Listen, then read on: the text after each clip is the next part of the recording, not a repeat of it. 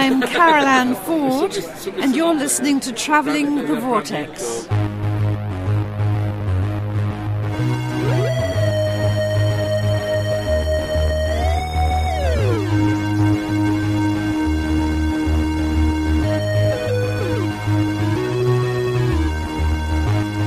We have joined the Doctor as he travels the vortex and landed at episode number 221. And welcome to the wilderness. I'm Keith. I'm Sean. I'm Glenn. How are you guys? Well, very well. It's not early morning. I'm the only one not suffering allergies at the table, that's for sure. So if you hear any sniffling or sneezing or blowing of nose, we apologize. If you hear any clawing out of eyeballs, that one's me. Yours is mostly eyes. yeah. Well, I mean, I sneeze and, you know, the breathing, you know, but usually that's early morning. I can get that over with. But Oh. the eye thing, just nonstop. Yeah, my eyes been itching a lot too. My my nose hasn't been getting bad until late at night. So irritating. And I'll be, I know exactly why this is. This is my comeuppance because I was not very nice to people with allergies because I never had allergies. And now you do. Um, you know, and when you work retail, people go, "Oh, boss, I can't come in. I'm sick." I was like, "What? I've got allergies." I was like, "Get to work." I don't care. That's a made-up thing. Allergies, or whatever. And um, yeah, I was not very nice to these people. And then about five years ago, I suddenly, I never had them. I never knew anything. I I know nothing, Jon Snow. I knew I knew nothing. And then about five or six years ago, I just all of a sudden somebody flipped the switch and said, "You get allergies now, kid." I was like, "What?" But I don't have allergies. I don't have. I've never gotten allergies. I went to the doctor for it. I was like, "What is this?" it has allergies. I was like, "Really?" I mean, I was I was flabbergasted. But yeah, every year now it's only for about three weeks, so it's still pretty mild, I guess, compared to what some people suffer Yeah. through. But I didn't start getting mine until like eight years ago, and then every spring and fall, well, and the season change, going to spring and going to fall, or yeah, maybe might be going to winter. I don't remember. Somewhere in fall, I just it starts kicking me. In I never, I never get them on the hind end. It's like, well, at least not yet. But yeah, every every spring for about three weeks, and then they go away. Mine used to be predominantly fall, and then now it's more recently started being spring more. And there's mm, Glenn over here just smiling. I get allergies, but I, they're not bothering me now. I get them worse when I'm working outside, and that's it. Oh yeah. Well, could be spurred on because we've been opening up the apartment. 'Cause It's been so nice. I did work out in the yard today with Mason, and they did kick in earlier, but mine only are around for about an hour. And then Oh, they you're lucky. Oh, I had a Thought sneeze. you were and it- gonna sneeze. and it went away. Oh, Those are the worst. did you guys do anything fun this week? I did yard work with Mason today. we did a little bit yesterday too, and he's a real help. That's good. Yep. Um, Caitlin had her play last night. How was that? It was real good. It's uh, Henry and Ramona. It's based on the. Uh, is that Judy Blume or Beverly Cleary? Beverly Cleary, I think, wrote those. I think that's right. Keith Imdaba. I don't think it could be in IMDb. Well, maybe it would be. I guess Oh, now that there's a movie, Ramona and might. Beezus was a movie, so I want to say Judy Blume. I could be wrong. I don't think it was Judy Blume. I think it's Beverly Cleary. Because Beverly Cleary wrote Mouse and the Motorcycle, right? That's, I think that's who it is. I don't think she wrote Ramona. I like how we sit here and hum to ourselves while we try and figure these things out. When literally the internet is a step away. We could go Google who did this, and it would pull it up. If all my computers in front of me weren't tied up with podcast recording, My phone's downstairs on the charger. notes and oh, I guess I have my phone over here. Um, anyway, it was really good. Um, we went the It is second. Cleary. Yeah. It is Beverly we went the Cleary, second night. We didn't go opening night, and because we always want them to get one under their belt so that the performance goes much smoother. No, actually, that we would go opening night if I didn't have to work. Yeah. Um, so yeah, it was it was quite enjoyable. It's um, kids from ten to thirteen, with the exception of the little girl that played Ramona. She probably was seven, and she did a knockout job. Of course, you have to you kind of have to really cast somebody really young because she's the youngest supposed to in the be young, cast. yeah. so. Um, but my gosh, lots of fun, and uh, all the kids did a good job. What else did I do this week? Did did the kids have a good spring break? They did. They had a real good time off. We didn't do a lot, but Oh, you had to work. so yeah. Usually I take much. spring break off, but I couldn't get it off this week, so went to Applebee's last night after the play. Had that. You can get the. Um, we couldn't decide. We ate late because it was like nine o'clock by the time we got there. We'd all had a snack before we went, but couldn't decide what we wanted. And Holly and I, we were kept looking at the. Holly finally said, "Can I order an appetizer for a meal?" And I said, "Yeah, go ahead. Why not?" So we were looking at the Sometimes they're appetizers. big and we're enough. like, huh. Well, we decided to do this thing where you can build your you can build three appetizers Oh for yeah, eleven the, the, dollars. the sampler, quote unquote. Yeah, and then you I've can, had that as a meal You can before, add t- up to five. You Oh, can do up to that. five for three dollars or more a piece, two dollars more, three dollars more a piece. So we thought, yeah, let's let's do that. We'll split, and we can just kind of you know piece on everything. And that was pretty good. Did you get the uh, pretzel pubs? We did. Oh, are those were so good. Yeah, I was surprised. I like the cheese that comes. Yeah. Uh, Applebee's is dead to me and Sarah for now Uh-oh, because they got rid of their uh, queso blanco, Oh yeah. and we, that's that's one of the main reasons why we went there is we love their queso blanco and gone. Huh. So no more Applebee's. Well, there was queso blanco on our nachos. So you, when we went, you could get it like on nachos, but not as because you could get it as a bowl of queso not. Uh, Why, queso why didn't they give that to I you don't know. As a bowl? They, they still have it. it. They know. use it in their beer cheese. Uh, I don't think queso blanco's in the beer cheese. Yeah, it's it's queso blanco spicy. with with seasoning in it. Yeah, well, yeah, it was. Oh, what we had was spicy. Oh no, what I had was what we had tasted like their their um, queso blanco, with the exception of it's. It tasted like it had. The only thing I can equate it to is they call it prairie dust at um, Longhorn Steakhouse. It's like a steak seasoning. Huh. So You see, when the one uh, the time I had the pretzel, it was like this really cheesy beer, uh, buttery sauce. Yeah, this not spice to it at all. this wasn't buttery. huh? They must have changed stuff more since we've stopped going. Yeah, the last time we were there, was it on the menu? And we asked, and they're like, yeah, we discontinued it. Huh. And Did you get up and walk out? we almost did. we're like, well, we're already here. We'll just order something. uh, we went to uh, Famous Dave's uh, with my mom and her friend Mark for Sarah's birthday. Worst barbecue place Oh. ever. I like like it. famous Dave's. Oh gosh, it's horrible. We got the we the four of us split the feast for two. It comes out on a giant trash can lid. It's pretty good. Feast for two? Only two? Yeah, well, it's it's it's called feast for two, but there's like four things of corn on the cob, a whole bunch of fries, half a chicken. You could almost split it between You- three or four people. We, we did split it between the four people, so oh. we ended up getting dessert too. But yeah, and there was still some chicken left over and fries left over. So we've done a lot of birthday stuff since it's, Sarah's birthday was Friday. what do you guys uh, do? Friday night, Sarah and I went out to dinner, and then we went to a matinee on Saturday of Cinderella, which was really good. Uh, they didn't do any of that crap they've been doing in the past. What does that mean? Maleficent, Oh, Oz the Great and Powerful. They didn't do any of that crap.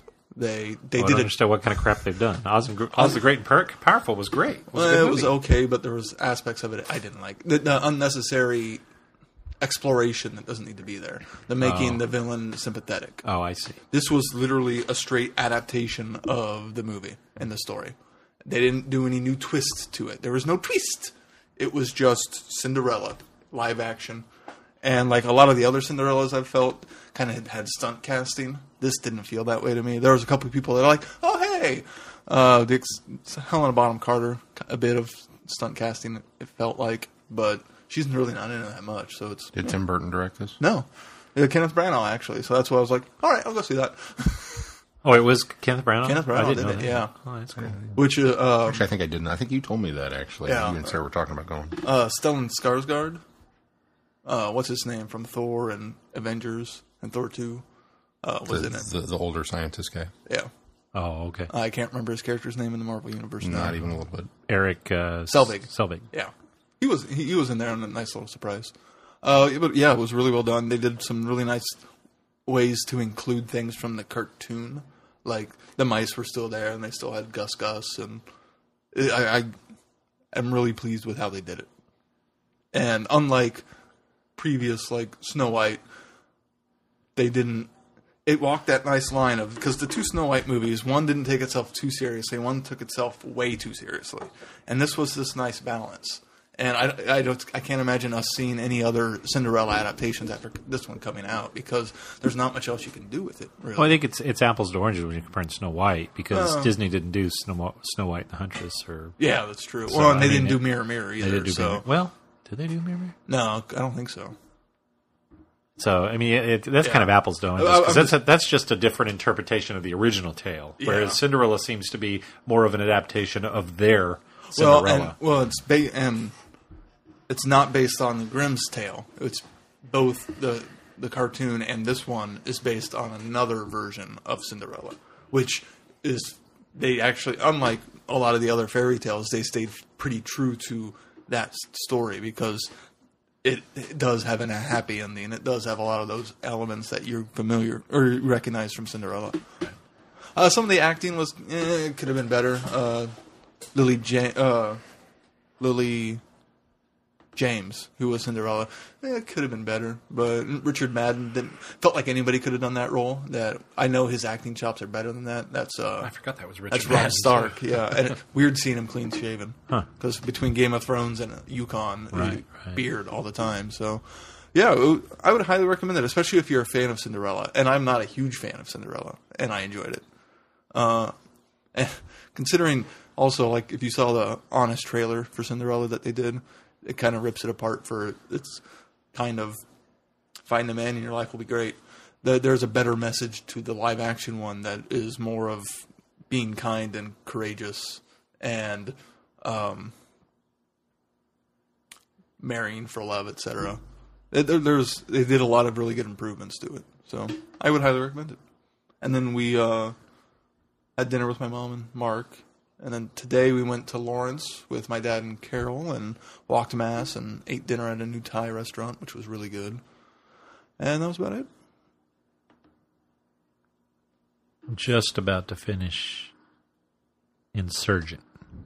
How's Second book Uh, of the the- movie has gotten bad reviews. Um. Oh, has it? I, I just opened Friday, didn't it? Uh, that was part of the reason I rushed It's to, being to read it. at the moment. yeah. That was part of the reason I read it. Uh, I and see whereas Divergent the book was just kind of there for me. I did I, I didn't think it was great, but I didn't think it was horrible. I think Insurgent's better. I've just there's I've got some nitpicky points about it. But I was kind of hoping that the movie would make it better like Divergent. The movie made the book better for me for the first one. And uh yeah, so I'm kind of rushing through it because I, I think we'll probably wait till it goes to the Dollar Theater anyway, because I think we want to see if Caitlin wants to see it because it's on HBO Go next month. The, the Divergent, the first one Oh is. yeah. And so, you know, if that's the case, I think we're going to get HBO Go next month when it debuts on. it- It's not de- is it HBO Go? Yeah, the one they finally No. the the, Yeah. the, the, cable free one Yeah. that they're debuting on Apple TV, and then uh, have Caitlin watch the first one, and then we'll all go see the second one. Well, all except for Mason, of course. Let him go see that. It's been enjoyable. I, I I'm I'm enjoying. Sarah really liked the second book. She hasn't read the third one because she, I guess, found out how it kind of ends and wasn't okay with it. So she Holly got spoiled on the third book as well before she read it. So. or at least she got an idea of what might happen and didn't like that idea. So she hasn't. She owns it, but she hasn't read it. Ah. She'll Well, this one this one seems to be ending more. Return of the King. Well, I know how that ends. This one seems to. This one seems to be ending more cliffhanger-ish, which I don't like when they do that in Oh, novels. yeah. I can see why they do it for films, but because when I mean, I guess I'll come back and tell you next week how I feel about it. But when when they it. do that, it's just like if I didn't enjoy a book, and then you end it with a cliffhanger, yeah. then it's it's kind of screwing the re- reader over, in my opinion, because Come back and spend more I, money. yeah, exactly. I don't have a chance to say, well, I, I mean, I'm, I could walk away from it altogether and say, well, I'm not even going to read the last one because you did that. But, or you know, I Well, if you didn't, books if should you didn't end. Enjoy the second Movies- book, the likelihood of going okay, on movies to the third one. movies can go. Okay, we know we're going to make a third film, but they they started to apply im, uh, apply that to novels and books now, where they have that. Okay, the first book did well enough that we're going to commission an entire series, so we'll do these. You know, keep you hanging for one, two, three books, and The other thing that'll sour me is if they do the last film, Allegiant, in two parts, which I think is utterly ridic- ridiculous as well. And then they'll do the series of short stories about four. Yeah. I just the whole two part thing. I mean, there there are times where I understand. I guess that it, it could be necessary, but I have yet to see one where I think it is. You know, Yeah. I mean, if because we all know Harry that there's, there's there's things that yeah, especially Harry Yeah, Potter. well, see, you you disagree. You and I disagree because that's the only movie that I think I was grateful they did in two parts because there was so much to that book that if they left it out, it would have ruined it for me. I- Because I, I- I, felt they did that with Goblet of Fire. I felt like that Yeah. one should have been two two films as well, but I was okay with Goblet of Fire not or a really really long super movie. right. I was okay with Goblet of Fire not being because what they cut out was really the normal day to day school stuff and all of the World Quidditch Cup, which I didn't think. I mean, there was some of that in there, but I didn't think you needed more than what they gave us. I agree with you on paper. It's like there's so much in the seventh book that, and, and if you're going to use this opportunity to kind of pick up some of the plot threads maybe that you left and didn't talk about and then work them in, that would have been fine. But instead, we got so much of the we're lost in the woods and we're fighting. I don't care anymore. I hope Voldemort finds you and kills all of you. and yes, I said his name. Um, it, it it it just went on and on and on and on. And I just I just haven't felt that way about anything. And I haven't seen Mockingjay yet, but I just You haven't seen it yet either. I can't believe I haven't. I, I just there, there's nothing out It's there out that now, makes me it? think. It's on DVD. Yeah. Even the Dark Tower. You know what a Dark Tower fan I am. Even that one, I kind of feel like if you have to take two movies to adapt that book, you are not doing your job as a filmmaker. you're just, and it's a thousand page book. You just you're just not doing it right. There's a I'm way not- to do that. I never liked the idea of how they were going to do the Dark Tower anyway. Never came to fruition. But Yeah. one movie, then a TV miniseries, then a movie, then a mini.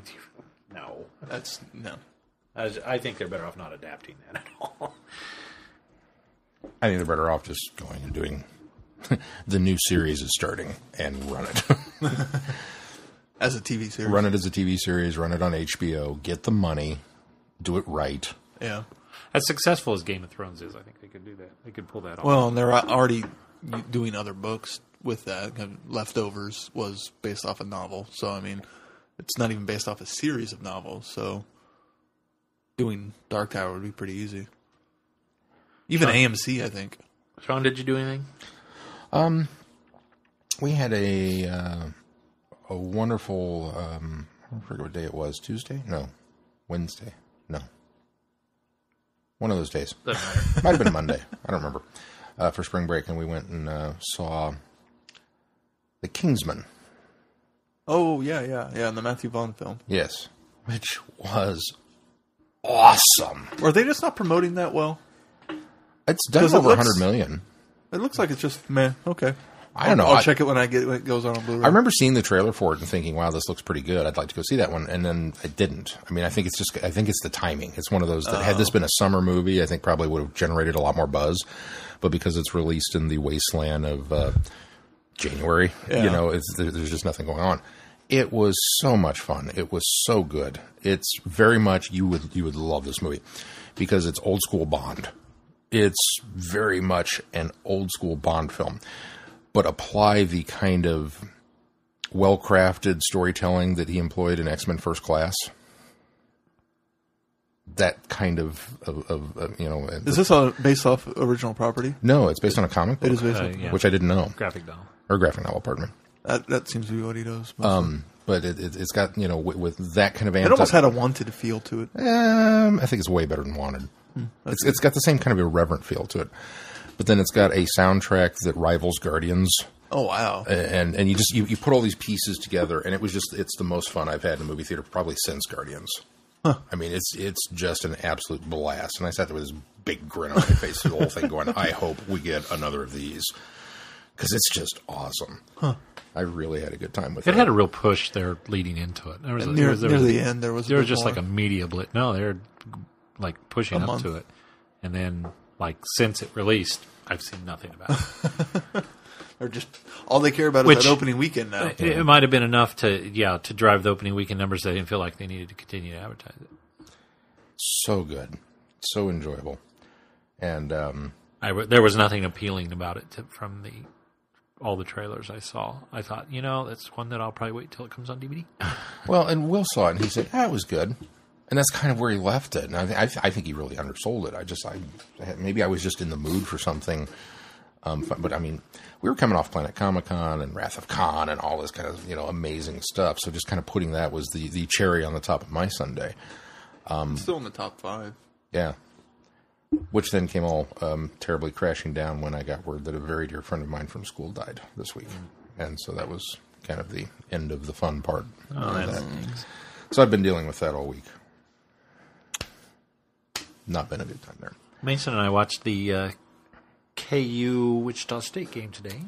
Congratulations. He- oh, should we say anything? He, uh, yeah, well, I, I Wichita was fans? I was rooting for Wichita State, so he was rooting for KU, which is funny because the kids, Caitlin and Holly, finally came home because Caitlin had a matinee. We all watched the end of the game, and Holly and I were rooting for Wichita State, and the kids were watching rooting for KU. It was kind of funny. We were kind of trash talking each other, but we were for the mere fact of I, I'm a KU fan, but we were for the mere fact that I think Wichita played, played better ball this year. Mm, and I totally. think they they deserved the win. So I, you know, I'm a KU fan, but I'll, I'll be the first person to say that they did not play like a second seeded team at all this year. I think they were ranked way too high, and Wichita State I don't think was ranked high enough I agree. for as, as tenacious as they've been. What do they move on to now?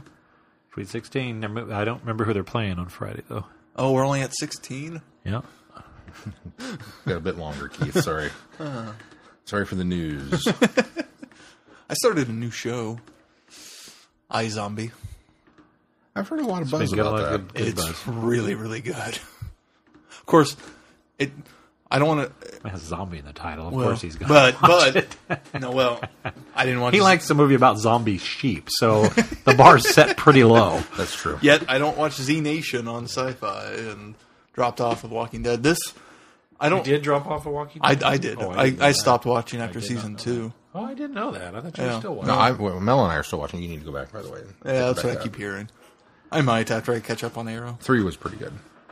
Um, but it's a it's kind of warm bodies esque where one of the main characters is a zombie, hence iZombie, and I I predominantly am against that. I just no, that's just wrong. Um, but it's done so well, and there's such nice touches to it that I'm okay with it. And it, I think it's all in the framework that makes me okay with it. And I think they're going to explore why she is sentient instead of mindless, which could be an interesting thing to explore. Are But- all the rest of them mindless? She's the only one She's the only zombie. that she knows of. Period. Yeah. Well, there's another one that you find out at the end of the episode, but yeah, she thinks she's the only one. There's a zombie outbreak with no outbreak. Well, there's a she was at a party boat and zombies attacked and she died and was converted. So there are other zombies. but those zombies just dis- kind of disappeared or were killed at, be- in the outbreak. So it kind of was a spike of an outbreak and died down, and it was like resolved. So it, the virus didn't spread, but she is has it and is sentient. But the, the, the trappings of it is she was working to be a heart surgeon. Now, because of all this, she's an ME, and that's her way of feeding her hunger of eating brains. But when she eats the brains, after a while, she gets flashes, and so she's helping solve murders by eating the victim's brains and getting some of their memories. So it's kind of this really interesting trapping. And then you put on to the stylistic of it Rob Thomas, uh, which I don't know how much to attribute to him, the guy who did Veronica Mars. And it very much has some of that Veronica Mars feel to it with the kind of tongue in cheek humor. a lot of people were saying they were equating. It It's to very, Veronica it Mars. feels very much like it. It It doesn't sounds a little bit like a not as funny pushing daisies. almost, but it's still pretty funny. Really? Yeah, it's it's it's it's probably as much fun as because I've been getting Sarah to watch Pushing Daisies, and we just finished season one, and having just finished watching that and remembering how much fun and how much I enjoyed it, this kind of is that enjoyment level for me as Pushing Daisies, hmm. because it's not quite as serious as Veronica Mars was, and but it has kind of the the voiceover monologue and the quote unquote blonde chick as the lead, but just the tone and the way they write for her is very Veronica Mars esque. So it's just this great melding of things that is I find really enjoyable, and I'm going to stick with it all like 12 episodes or whatever it is.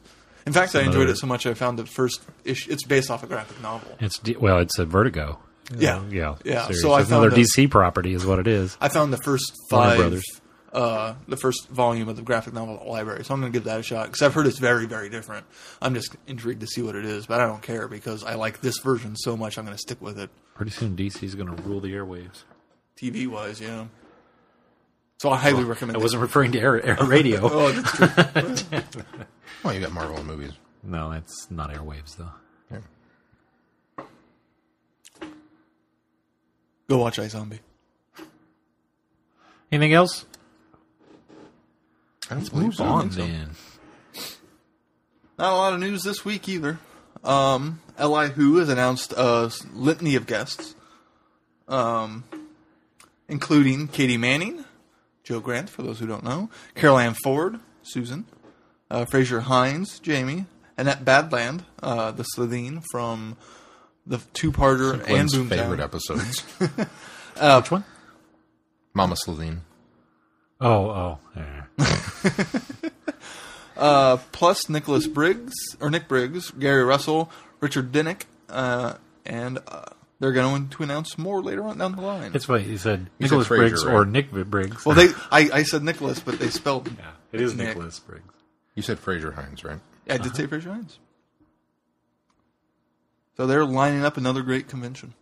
You've probably heard some of these already announced if you've been on the interwebs, but we kind of Facebook. gathered them up for. Since we kind of skipped news last week, a lot of these were in the last week. So that's exciting stuff. One of these days we'll go to L.I. Who. That's right. When I'm rich. Uh, our last bit of news is Doctor Who Legacies announced the release date for Bigger on the Inside, which will be March 26th. So this coming Thursday, Wednesday, Saturday. What's today? What day is it? I don't know. I don't have a calendar. Third. It's now Monday the twenty third. Twenty fourth. Uh, Wednesday, right? I can't pull up my calendar. Why can't I pull up my Thursday. calendar? Thursday. Thursday. Thursday. They always release stuff on Thursday. It's got to be Thursday. Yeah. So new contents, and Glenn can start playing again. Yeah. I've been playing still. You haven't just fallen off. No. I play every once in a while just to bulk up some characters. Well, that leads us into our Doctor Who Legacy. Tip of the week. Our tick, tick, tick, tick, tick tip comes from Time Lord Ben. He tweeted us uh, farm fragments on chapter two first if you need blacks, black hearts, blacks, uh, and the other frags. You'll get them all along the way. So if you need frags, just step through level uh, chapter two. I've actually been applying that myself this uh, this week uh, because I have a whole bunch of people that need leveled up, so I really need pink ones. Well, and right now And there's no is farming level. 150 XP And- everywhere. yeah, and then they put that in there, so it was like bonus. yeah. Yeah. I think it's kind of nice to have the bonus XP in all the levels. Yeah, so you can get it wherever you play. You don't have to stick to a certain area. And you saw that they're going to have a hearts farming level coming soon Oh, I did not to see fan that. area. Oh, I didn't see that one. I missed that. So that'll be nice. You won't have to go into chapter one or two, or no, chapter two, in order to get those hearts.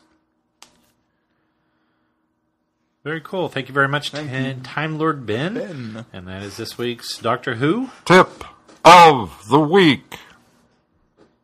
Too much. Yes. All right. Well, let's move on to feedback. Our first bit of feedback comes from Robert. Robert writes, feedback submitted. Comment, question, hello. First off, great to see all three of you in person, although not at the same time. I knew you were running around quite a bit, but they really they really had you working. Excuse me. I didn't see much get to see much of Planet Comic Con. I think uh, on a couple of food runs I got to walk around a little bit, but most of my time was spent at my table. I did happen into one vendor I knew but wasn't aware was coming, and some friends came by my space. But there was a Whovian or two that I missed seeing, and I didn't get all the ex- uh, ex- get to all the exhibitors that I wanted to. Perils of a big con, I guess.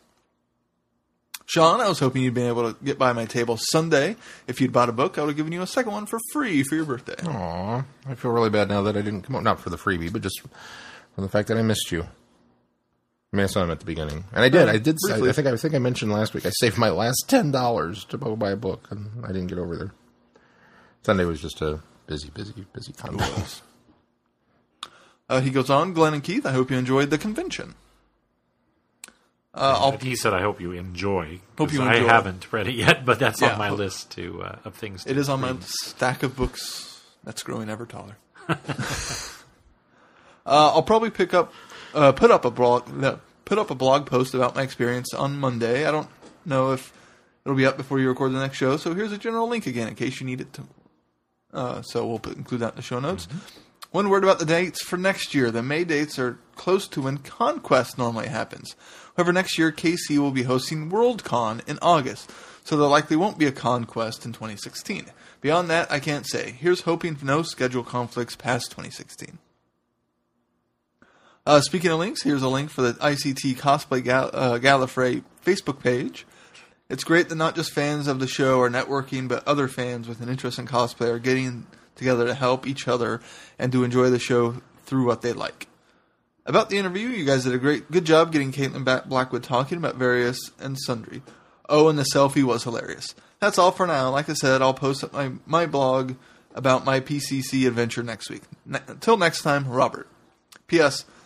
That pick me up my table that's on my face on Facebook. My friend took it after I'd had lunch. If you blow it up, you can see ranch dressing still on my face. He was kind enough to point that out after he took the shot. after. After he took the shot. Thanks, Robert. And again, it was good to see you last week. Thank you, Robert. Hopefully you're recovering from con. Up next in feedback is Holly. Holly writes 221. Wow. Hey guys, fantastic last podcast. Was keeping an eye on all the posts that were going on last weekend during Planet Comic Con, and then listening to last week's podcast rounded things off nicely. All I can say is wow, and thank you so much for sharing all the pictures. Loved the interview that you did with Caitlin, and then the surprise near the end with Karen was great. Looking forward to this week's topic, Holly from Wisconsin. Thank you, Holly. Thank you, Holly. Up next is Brittany. And Brittany writes, just a quick hello. A short message to say I really enjoyed your last podcast and pictures you shared about your adventure at Planet Comic Con. I just, or excuse me, I adored listening to your panel with Caitlin Blackwood. She was too adorable. I loved her no when Karen Gillan was revealed. I have to admit there were times when this when they sound very similar and not just because of their accents. Anyway, that's it for now. Until next time, I promise I will write a longer email next time. Brittany. Thank you, Brittany. Thank you, Brittany. I'm glad you liked the panel. Up next in feedback, Kirk, or as we call him, Super Kirk. He sent a bit of audio feedback, so let's give that a listen. Hi, this is Kirk from Kansas City. It was wonderful to have you all at Planet Comic Con, and um, you and everybody associated with the Vortex crew are so great to have. The wonderful volunteers. It was great to see you. I always look forward to seeing you at Planet Comic Con every year. As a you know, weekly podcast listener, I feel like uh, I'm part of your club, and that you're you're all my close friends. Uh, and of course, we being able to to touch base and actually see each other and, and work together at Planet Comic Con's uh, wonderful. It's a great experience. And boy, what a wild and exhausting and rewarding weekend. Uh, so many stories, but uh, mainly I want to talk about about the panels with uh, with Karen and Caitlin. Uh, so, Glenn, I hate to burst your bubble, but I was just as surprised uh, by Karen crashing your panel as you were. Uh, you'd overheard me saying something about the surprise earlier, and I think what I was actually saying was that I needed to go uh, to talk to, to Karen's people and clear the surprise appearance uh, of Caitlin at her panel. Uh, because at, at that point, I, I literally had no idea that, that Karen was going to be coming to uh, to join us uh, at your panel. So the kind of taking this thing whole, you know, from the Ra- Rashomon level here of everybody's got their own point of view. Let me tell you how it all kind of went down from my point of view. Um, I, I we were Saturday afternoon. Uh, we'd already dealt with some things like the uh, the Jerry Lawler uh, delayed flight need to have a fireman's brigade to uh, pass him along from person to person to get him to his panel and uh, various uh, minor unforeseen emergencies like that that crop up when you're you're putting together a big convention like Planet Comic Con. Um, but so so I I touched base with you guys uh, briefly before your panel uh, got going uh, because I knew that Caitlin needed to be uh, escorted over to backstage area for you. Um, and, and, then after I saw that you guys were kind of up and going, um, my thought was, okay, we're I, I now need to get over to to actually meet Karen if possible. Uh, I was going to be moderating her panel. I'd been putting out fires all day long, so I had not t- talked to anybody. And since she was a Saturday, Sunday only guest, had not had the opportunity on Friday uh, to make any of those arrangements uh, beforehand. So I left your area um, after I saw that you were up and going, and headed back over and thought, you know, I, what I need to do um, after taking care of a couple of other things along the way is is stop at the um, celebrity green room area on my way back up to Karen's table and make sure that, that you know perhaps she's in the celebrity green room area. As I walked through, sure enough, I could see a, a redheaded woman sitting with her back to me at a table full of people. And as I walked over closer to the doorway, it, it was Karen and her crew. And I'd, I'd actually not laid eyes on her yet at the convention. Uh, so, uh, kind of a new experience for me. I walked in and introduced myself, and which is all quite surreal when you're suddenly meeting uh, a somebody who is only a fictional character to you, and suddenly they are a real live uh, human being in front of you. Uh, it's always a bit of an, an odd experience uh, for a, for a guy from uh, Kansas City. I know we don't live in Hollywood where we're bumping into actors left and right. Uh, and uh, as I talked to her and explained that I was going to be moderating her panel, um, and several of the people with her kind of joined in on the conversation, um, she said, "Oh, great! Well, I wanted to head over to Caitlin's panel." And I'm like, oh, okay. Or you want? I actually she said she was ready to leave, and I thought, well, you're ready to head to the to the dressing room for her panel first. She's like, no, no, I want I want to go by Caitlin's panel. I want to I want to see what she's saying about me, and I want to see how things are going for her. And I thought, well, that's fine. And I, I uh, got on the phone and, and called Kelly to warn whoever was responsible for escorting Karen to her panel that uh, that I had her and that things were already uh, that, that, I was getting her over there, and the, the person who was on escorting duty shouldn't be panicked that they had lost Amy Pond. That in fact Amy Pond was safe and sound.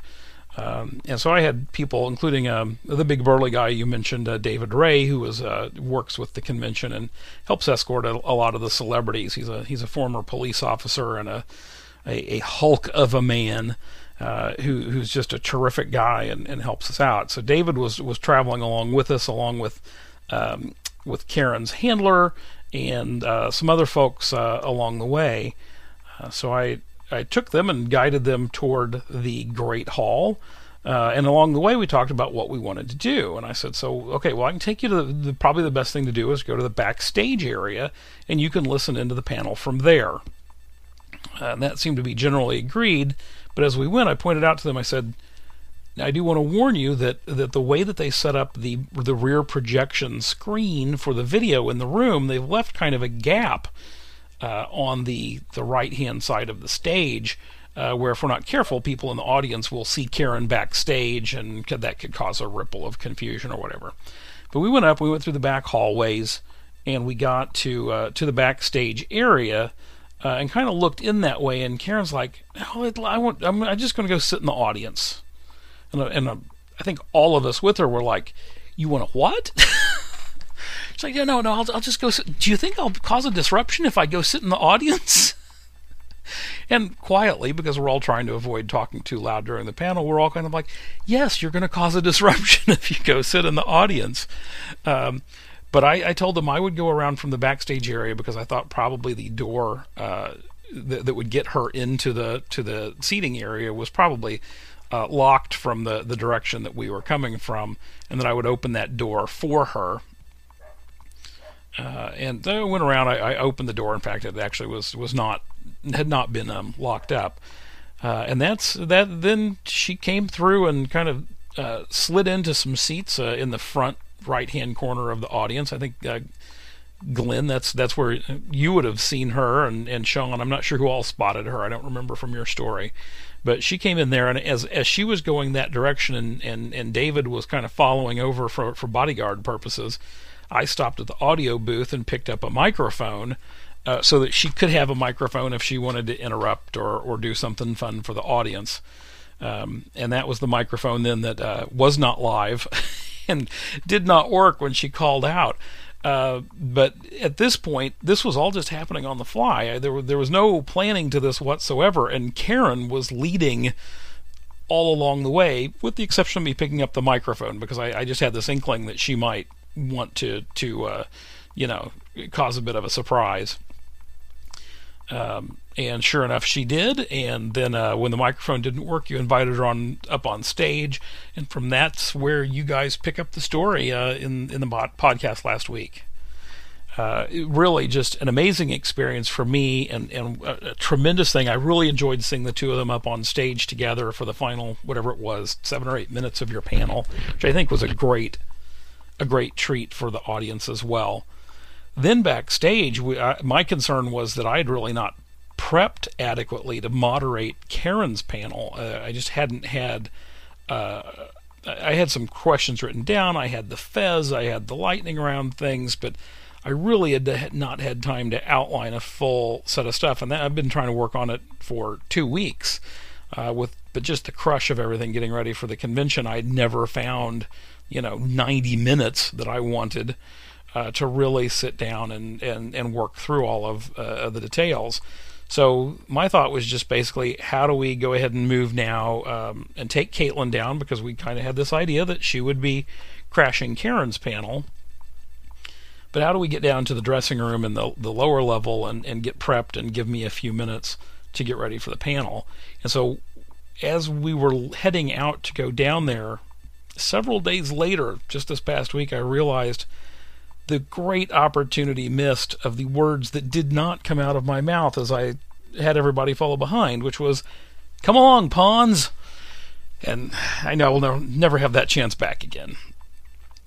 Uh, from there, I think you guys were all all with us as we headed down to the dressing room for the the ballroom, um, and then uh, the the exciting events for us. I mean, well, besides the fact that I got to go up on stage with Karen Gillan and, and interview her in front of a room of nearly 3,000 people and standing room only, the largest gathering of uh, people at a Planet Comic Con panel ever. So that was pretty exciting. Uh, but the, w- when an audience member suggested that Karen put on the fez that I had used for the lightning round, uh, that was pretty cool because that's my son's fez. He he got that for Christmas one year after the eleventh hour, uh, or rather the Big Bang, I guess, when um when Matt Smith wore that, and he he wore that fez pretty much for a year everywhere but school and bed and the shower.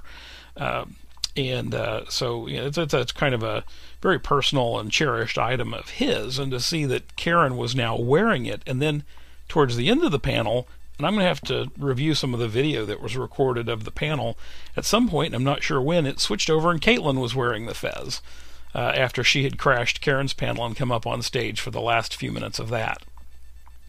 So, uh, my son Patrick, who unfortunately was not at the panel, uh, so he didn't see it, but still, he had this very special thing that his fez had been worn uh, by both Amy Ponds. And then we managed, uh, after the show, uh, well, actually, on, on, on Sunday, we had taken his fez uh, to Karen's reps and asked if she would sign it for him, which she had, and then with the idea that we'd have Caitlin sign it uh, the same day.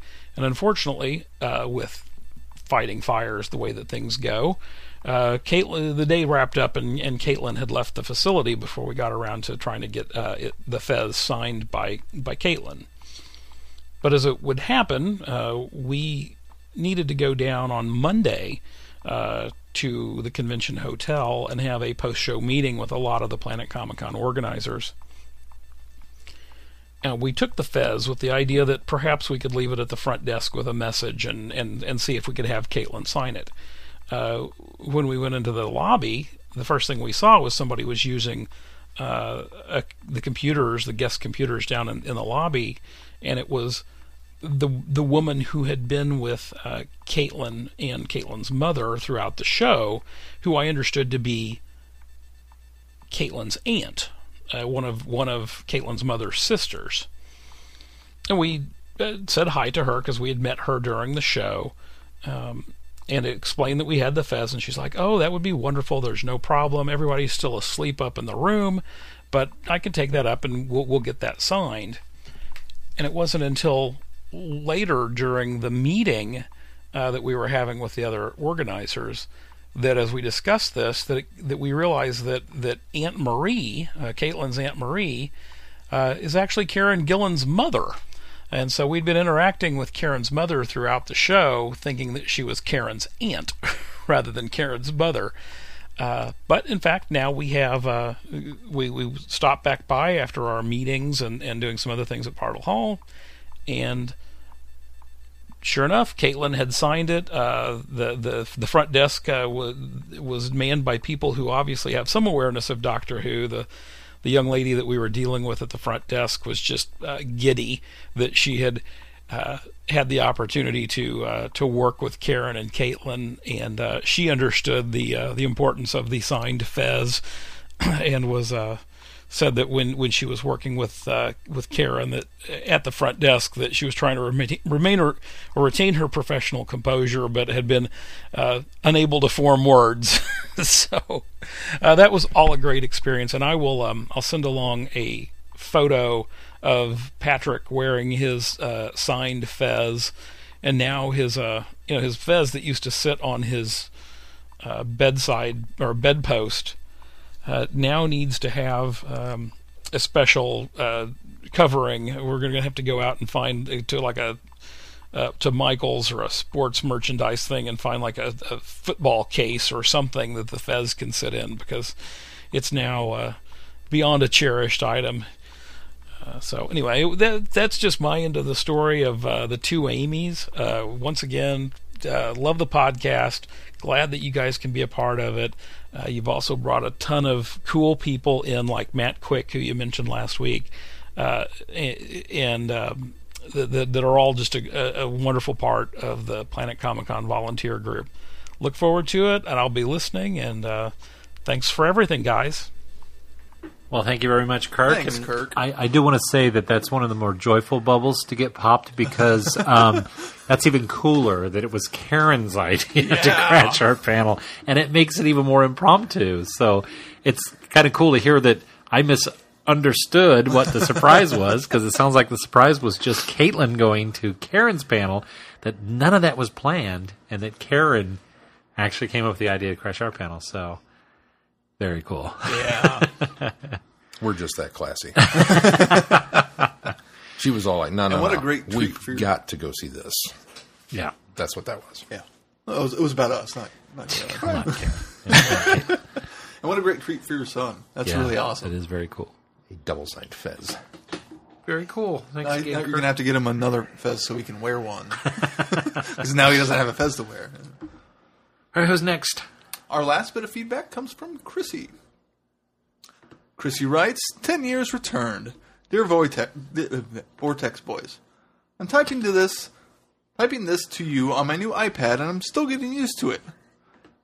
If That's there okay. are, Keith's reading this with his new eye mouth, so he's just getting used to it. I a zombie. If there are any major typos, just blame it on that. It's a pretty fun gadget, and Doctor Who Legacy looks gorgeous on the screen compared to my iPhone. And there's a Doctor Who Legacy tip of the week for all you. Buy a $400 iPad and bask in its prettiness. uh, love That's this week's Doctor Who Legacy tip of the week. iPads. I loved all your Comic Con stuff last week. The impromptu two Amy's panel was fantastic. Glenn, you're a really good interviewer. You had a lot of great questions and you kept the panel going. Keith was good at that too. And I enjoyed Sean's quips and Caitlin Blackwood, but he did but did he pass out when Karen Gillian showed up or something? I just noticed a lack Essentially, of yeah. I just noticed a lack of Sean during that portion of the panel. Ha ha. No, I'm joking around. It was a great panel, and all around it was sounds like you had a great had a good time. Well, thanks for saying that. You know, we were good interviews, uh, but you know, it's not my first rodeo because I've actually been a journalist for about 15, 16 years. So I've, I've little been bit of what we do interviewing for a people. living. This is just yeah, kind of. It is a bit different. This is like on a- yeah, this it is a icing bit different being on a stage and interviewing people in Yeah, public that's and true. a celebrity that you don't. Normally, we don't interview celebrities. That is true. And Sean sounds like he disappears because he was the um, gallant one who gave up his mic and seat for Karen. So Sean actually stood for about 10 Well- minutes on stage. He had his mic for a little bit, and then I took it from him to ask a question. Oh, that's right. Yeah, yeah. Well, you gave up your mic. He gave up his chair. Yeah. Yeah. And then, but but uh, Sean stood behind Karen for the rest of that panel And so was gobsmacked. That's why you didn't hear a lot. I, I was pretty gobsmacked. Had I had a microphone, you would have heard. and drooling, and it was on the mic. Anyway, Uh, she continues, All right, discussion of the 10th anniversary of New Who plus the Wilderness years. Frankly, I don't think the Wilderness years were very wildernessy. Sure, Doctor Who might not have been on TV, except the TV movie in 96, which we, all love, and rightly so. There aren't so... But there are so many novels and comics that fill that gap, not to mention Big Finish coming on board uh, to add to the piles and piles of Who-related content that we have avail- available. I mean, you could you could literally never run out of Doctor Who to read, watch, or listen to. It is impossible to do. Anyone who says they've experienced every Doctor Who story out there there is out there is either lying or they have, they own a TARDIS. I think that is one of the in- things that appeals to me about Who. There are an infinite number of possibilities for storytelling, and they keep finding ways to keep it interesting in any medium out there. Big Finish recently announced that they'll be celebrating their 200th audio play in the main range, with three stories that pair up the fifth, sixth, and seventh Doctors with companions from the first, second, and third Doctors. Just to give you another example of the creative ways to keep coming up with stories. Just when you think they've done it all, they find ways to surprise us. Anyways, I'm glad we have Doctor Who on TV because otherwise I probably would never have found it or any inkling to look for the classic series or Big Finish or any of that stuff. I don't know what else there is to say other than yay, 10 years being back. And hopefully we'll have many, many more. Talk to you later, Chrissy. Sent from my iPad. thank you, Chrissy. Thanks, Chrissy. Thank you, Chrissy. Well, we're going to talk a little bit about those wilderness years this week, and they lead up to the relaunch of the television series.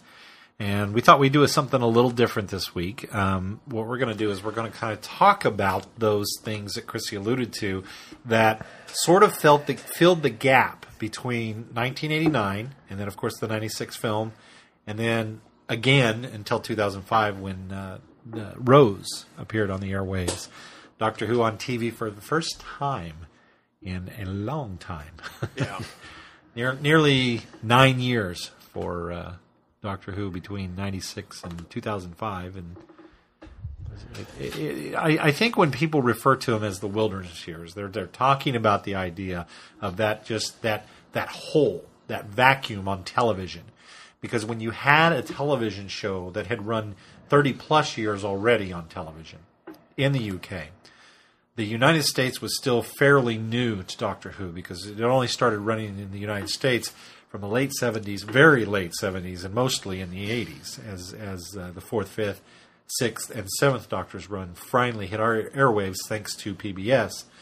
Um, but that vacuum was created there in that that downtime, especially pl- between 1989 when the series goes off the air, and 1991 when Virgin, who had bought up the entire catalog of the Target no- novelizations, and were I think at that time even republishing them um, so that people could get their Who fix because there was that two year period where fans were kind of in this hole of are we going to get Doctor Who back? Because the BBC was making promises at the time that yeah we we're just not taking some time it's off. It's not canceled it's on hiatus. We're taking some time off and I don't think it was ever officially canceled. No, I don't No, think I don't they, they think- never they never came out and said yeah it's done. At one point, the controller, not Michael Grade, because he had actually moved on to uh, ITV, I believe, at the time, and I, uh, I forget the gentleman's name, but the controller that actually killed Doctor Who was not Michael Grade, as a lot of people are, are misinformed. Michael Grew, uh, Grade had a distaste for it, and he was central to the debacle that happened in the middle of uh, Colin Baker, Baker's era, where it did go on hiatus for like 18 months or something Yeah. like that. Um, but um, there was actually a new control at the time, and in the BBC, the the powers that be, yeah, as Sean said, it was never officially canceled, but fans would continue to write to the BBC, and when they would get nothing, the editors at DW uh, Doctor Who magazine were kind of the sounding board for the people that were frustrated that it wasn't coming back. Well, fortunately, the publishing company Virgin, which stepped in and started what we commonly refer to as the Virgin New Adventures. That's kind of the, the easy, quick way to say it. But it was actually called Doctor Who: The New Adventures, and it featured Seventh Doctor and Ace, and then went on to build companions beyond that as well. But they really were kind of the the first real jump in there and grab. They they got the license from the BBC, and they were able to kind of take off and, and, and write more stories and continue stories. And I think, as I alluded to in the reviews of the first four books, which I've read, because I've only read five of the new Virgin New Adventures, uh, anything in the series, but they they took a, a much older, darker, grittier, edgier tone. They Yeah. were they were more geared towards the fans that had now arrived in adulthood, and they were writing more, and they had more um, like sexual references and more adult themes, and they were darker and and uh, in fact they, they garnered some complaints from people because they weren't kid friendly enough.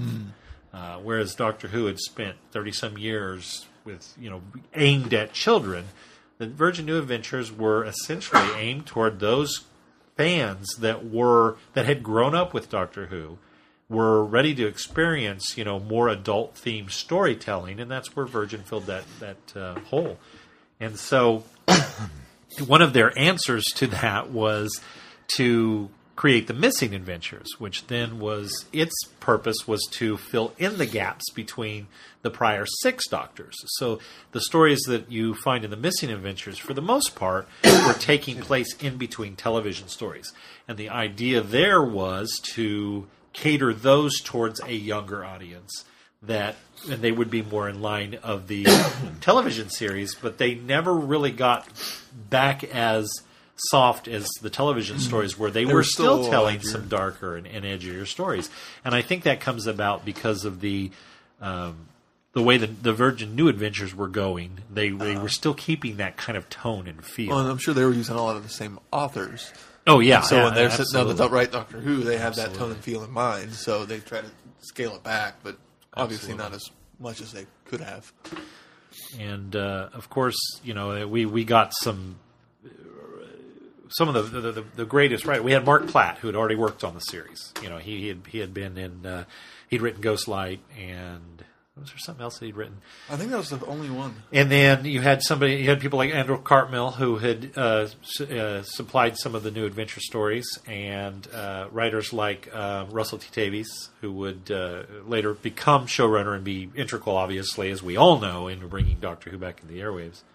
Um, but you had a lot of those writers that were writing in those days, Gareth Roberts and, Yeah, Paul Cornell, Paul Cornell went on to work on the show. A lot of guys yeah. that, that, that- so these guys were not only fa- these were guys were not only people that had worked on the series proper when it was still running in the 1980s, but it was also a lot of the people that I think you can call them fans that really kind Yeah. of kept that going and felt fill, at least filled that little bit of the of the hole that was left with Doctor Who leaving the airwaves. And uh, we, we, as you say, we turn around and we get a lot of those writers again today, and moving into other areas like Big Finish. Yeah, and and another one was well. uh, Mark Gatiss. Yeah, well, Mark that was Gatiss. his the very first thing he ever had published was a big uh, new adventure, New Adventure audio, novel. or uh, novel. Yeah.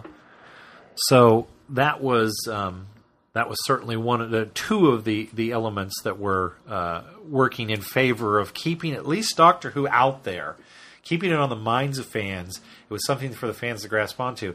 I think the other thing that was integral to that time was the um, Doctor Who magazine was Yeah. still going very strong, and as I said, it, it, it kind of it kind of served as a sounding board for those fans that were getting frustrated.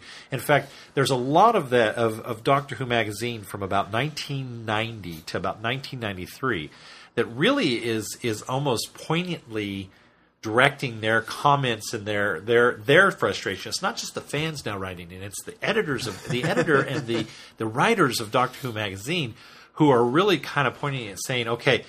Well, the BBC, the BBC obviously isn't bringing this back, and the, it's it's tragic that this isn't happening. But that ends up spurring um, a lot of the I think the creativity that, that that we saw in Doctor Who magazine over those years as well, because fortunately at that time doctor who magazine had been doing stories and been writing stories and been writing comics during the years that it existed prior to the series leaving the airwaves.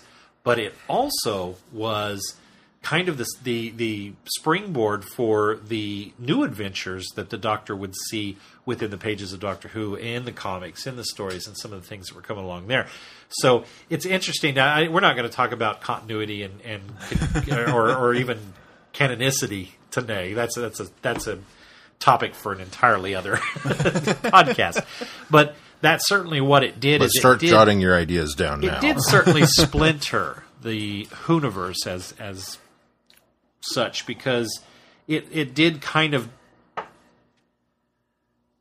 not work well within a continuity or They- any they sort of conflicted yeah. Yeah, they conflicted quite a bit, as a matter of fact. And sometimes Which is interesting because Andrew Cartmel even went and worked on some of the comics. He wrote some comics Yeah. for the Well, magazine. so it's it's, kind of interesting. that there was conflictions. it's interesting that there that I think there were times where they embraced a lot of the history and they, they, they used a lot of the history. The thing is, I think they weren't really communicating with any within the the uh, the groups. They weren't really saying we're going to. Hey, we're going to do this. you know, there was yeah, nobody won't holding that, Yeah. continuity, and so while there were there was there is continuity within all of the splintered uh, stories that It's are being told. continuity. Well, not even so much that, but what they're all doing is they're borrowing back from the things they like the best, and that becomes the continuity. And then I, what I find interesting is that later on, everything kind of starts to try to merge again, and they start to kind of retcon the, each other and themselves, which is, is something that happened there. Those and, and and we find that happening today because a lot of those writers that have moved on to the new series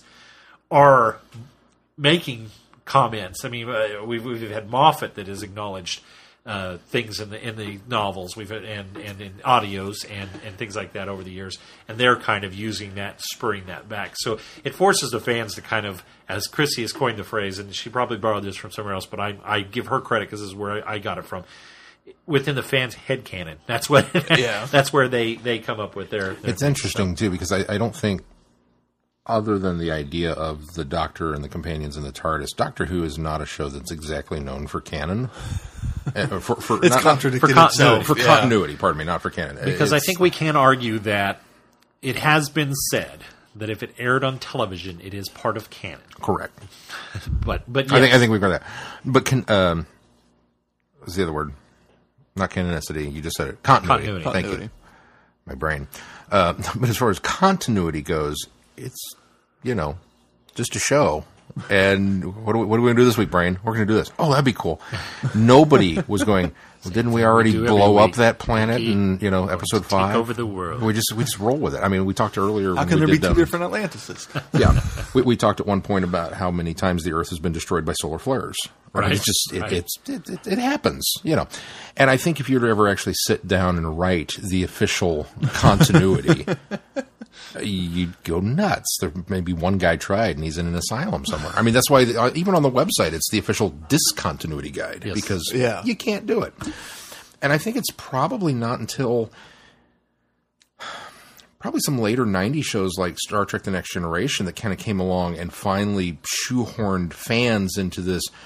This is how it must work. And we kind of got it, I think, from there that this is what's official. Because even Star Wars didn't have that for a well, long time. that- Well, yeah, and I think yeah. that that's probably the springboard. But I think that the the one group that did it well was Lucasfilm because what they did is they had Pablo Hidalgo come in, and he became the continuity guru.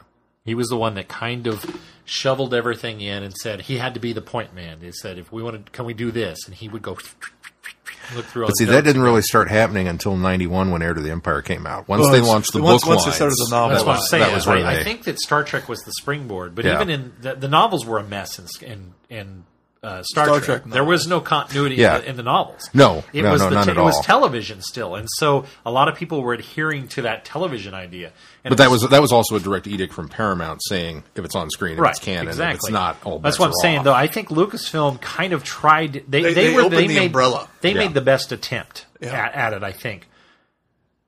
So what they, you know, what they, and they, by, you know, sorting things into arcana and sorting things into, well, you just don't necessarily remember it the same way when you're retelling a story and that kind of thing. And they cleverly, you know, worked it into a quote unquote quasi continuity. And then threw all that out the window when Disney bought them. But anyway, that's neither. But yeah, there's there's a lot of of just you know, Doctor Who is what it is, and I I, I don't think you can ever necessarily enforce the same guidelines that govern some of our other shows that we love into onto this because it just it, it, it's such a different template. I don't think it it works. I don't think back in the day though that fans had that yearning for continuity that we do now. That's true Oh too. yeah, I- Yeah, I think, And I think so- part of that comes from Star Wars and Star Trek coming along. Yeah, and when there's no Doctor desire. Who at all on TV, you're really just kind of clamoring for anything you can get. and I don't think it really mattered to fans at those times. It was just more. Yeah, it was. Yeah. It was a continuing story in the comics. It was a continuing story in the novels. It was a continuing story. When you can almost- in some of the fan films and that when were the- borrowing from when those. they're in the different mediums, it's almost a little easier to keep them in their own little pocket universes of their own continuity and keep them separated, as opposed to mixing it all together. and unfortunately, until that spigot is spraying everywhere, Yeah, do you realize that you need a gutter in order to kind of funnel everything back in? And I think that that that they Well, tried to do that couldn't. later. And I think even fans, as as we talked about headcanon, I think fans try to do that in their heads. and a lot of people could It's choose their line they wanted to follow. Of okay, I'm going to stick with just the novels, and that's what's going to count. And I'm, I'm not going to pay attention to the comics. So you could pick and choose also. And we'll talk about Big Finish in a little bit, but it doesn't. It also doesn't help that Big Finish early on acknowledged that anything that had happened when the BBC actually took the license back in 1997 from Virgin, and Virgin had to then go off and, and fortunately they had created some characters of their own, and they continued on with uh, Bernice Summerfield. But when BBC decided they're going to start doing the Eighth Doctor New Adventure, or the the new Eighth Doctor adventures,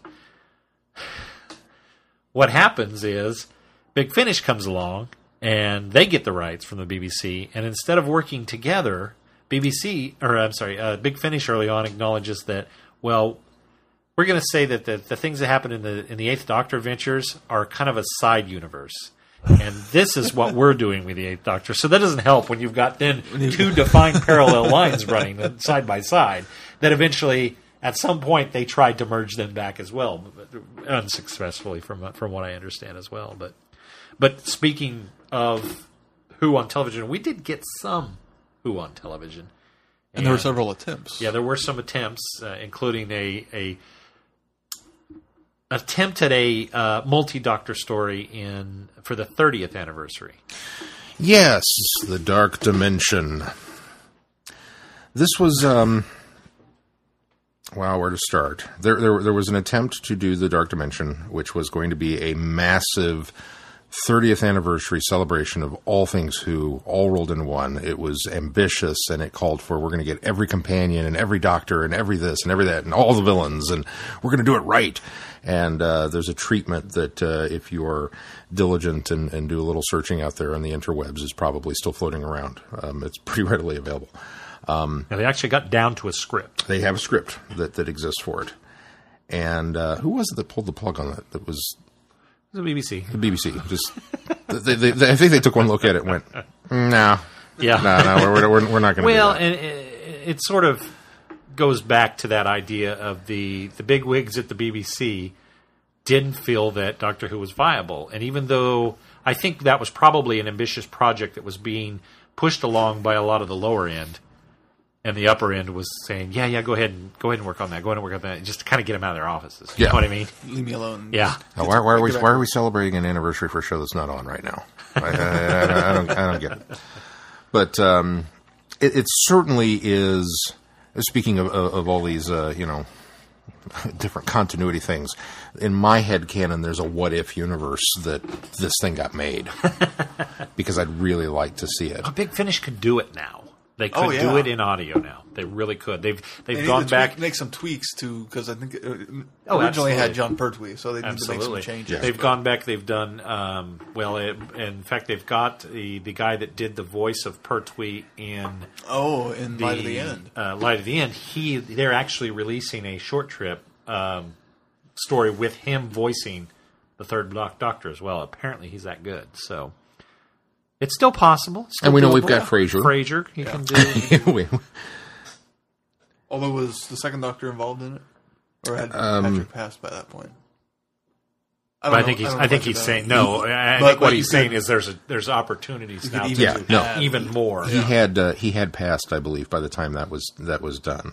Uh, the first and second Doctor, uh, both William Hartnell and Patrick Troughton, were gone by the 30th anniversary. But they they were th- there were I I haven't read the script myself. I don't know the the ins and outs of Dark Dimension, but I know that it called for at least some sort of reference, Well, kind of like yeah, the Five they, they would have Doctors brought did. it. They, they, they, in, and yeah. they- well, and they may have even recast.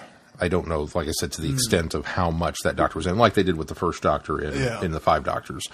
Um, but there were plans definitely to do something, and uh, it just wa- never really wound up materializing. Um, Jonathan Powell was the controller at that time. so who there's there's who you go spit your venom at. um, but instead, we got dimensions in time. So instead of a full blown, genuine episode of awesomeness. of awesomeness, of, of potential awesomeness. We don't know. It may have been a stinker. It may, it may, it may have been. It may have been the final nail in the coffin. Maybe in that alternate universe where it did get released, it was the end of Doctor Who as we know it. There was no revival. Um, which means we wouldn't have Doctor Who the movie, and I can't live in that universe. I Yeah, just, no. it's no, not going to happen. Well, could it have possibly been better with what they ended up doing instead of Dark Dimension? Could it have been better than? Uh, I don't know that it could be much worse than, than than Dimensions Of in course, we're Time. talking about Dimensions in Time. Dimensions in which was done for charity as opposed to an anniversary episode. So Yeah, it's it's- kind of it's a little bit of apples and oranges It's- it's- to it's- some extent. Yeah, it's a little two part, you know, ta-da here, and you know, much of the same idea. We're going to do something to celebrate it. We're going to work in all the doctors and all of the companions that we can get our hands on. Um, and Rachel will count it as continuity because it pairs six and the brig together when they don't get to be on the screen. And there, there are definite things that I would like for my head headcanon to include it. There, there are definite moments in there that I think, yeah, I'm okay with this. There's a lot of other stuff that I'm not okay with at all. The thing is, I where I come down on Dimensions in Time, I have never panned it as bad as you, and I think he, Keith's even quite down on it often. But I, I bounce back and forth. to me, it is every living doctor involved in a project and every That's companion that they could it. muster. And it's a fun story, even though if you can turn your brain off and not think about it and just enjoy the images that cross your mind. even though linearly it's a horrible story, there's nothing there. It's, it has no substance. It still, to me, has that special place in my canon because the obviously the Sixth Doctor pairing with the Brigadier finally, and all of the little wonderful nuggets of it make it just p- pleasing enough for me to say, you know what, it exists. It's not something I'm going to sit down and watch every day, but it's something within Doctor Who that at least again lent to keeping Doctor Who on the minds of fans and Yeah. appeasing fans at the time. That's the most important thing It about is the Doctor Who equivalent of the Star Wars Holiday Special. it is an abysmal story that has nuggets of awesome in it. Yeah. I mean, and, and, and that's really where's that. Would I have preferred just a 30th anniversary retrospective a la Cheers 200th episode with let's just get Well, they did everybody on produce- we stage? did get 30 years in the TARDIS. Yeah. We did get 30 years in the TARDIS.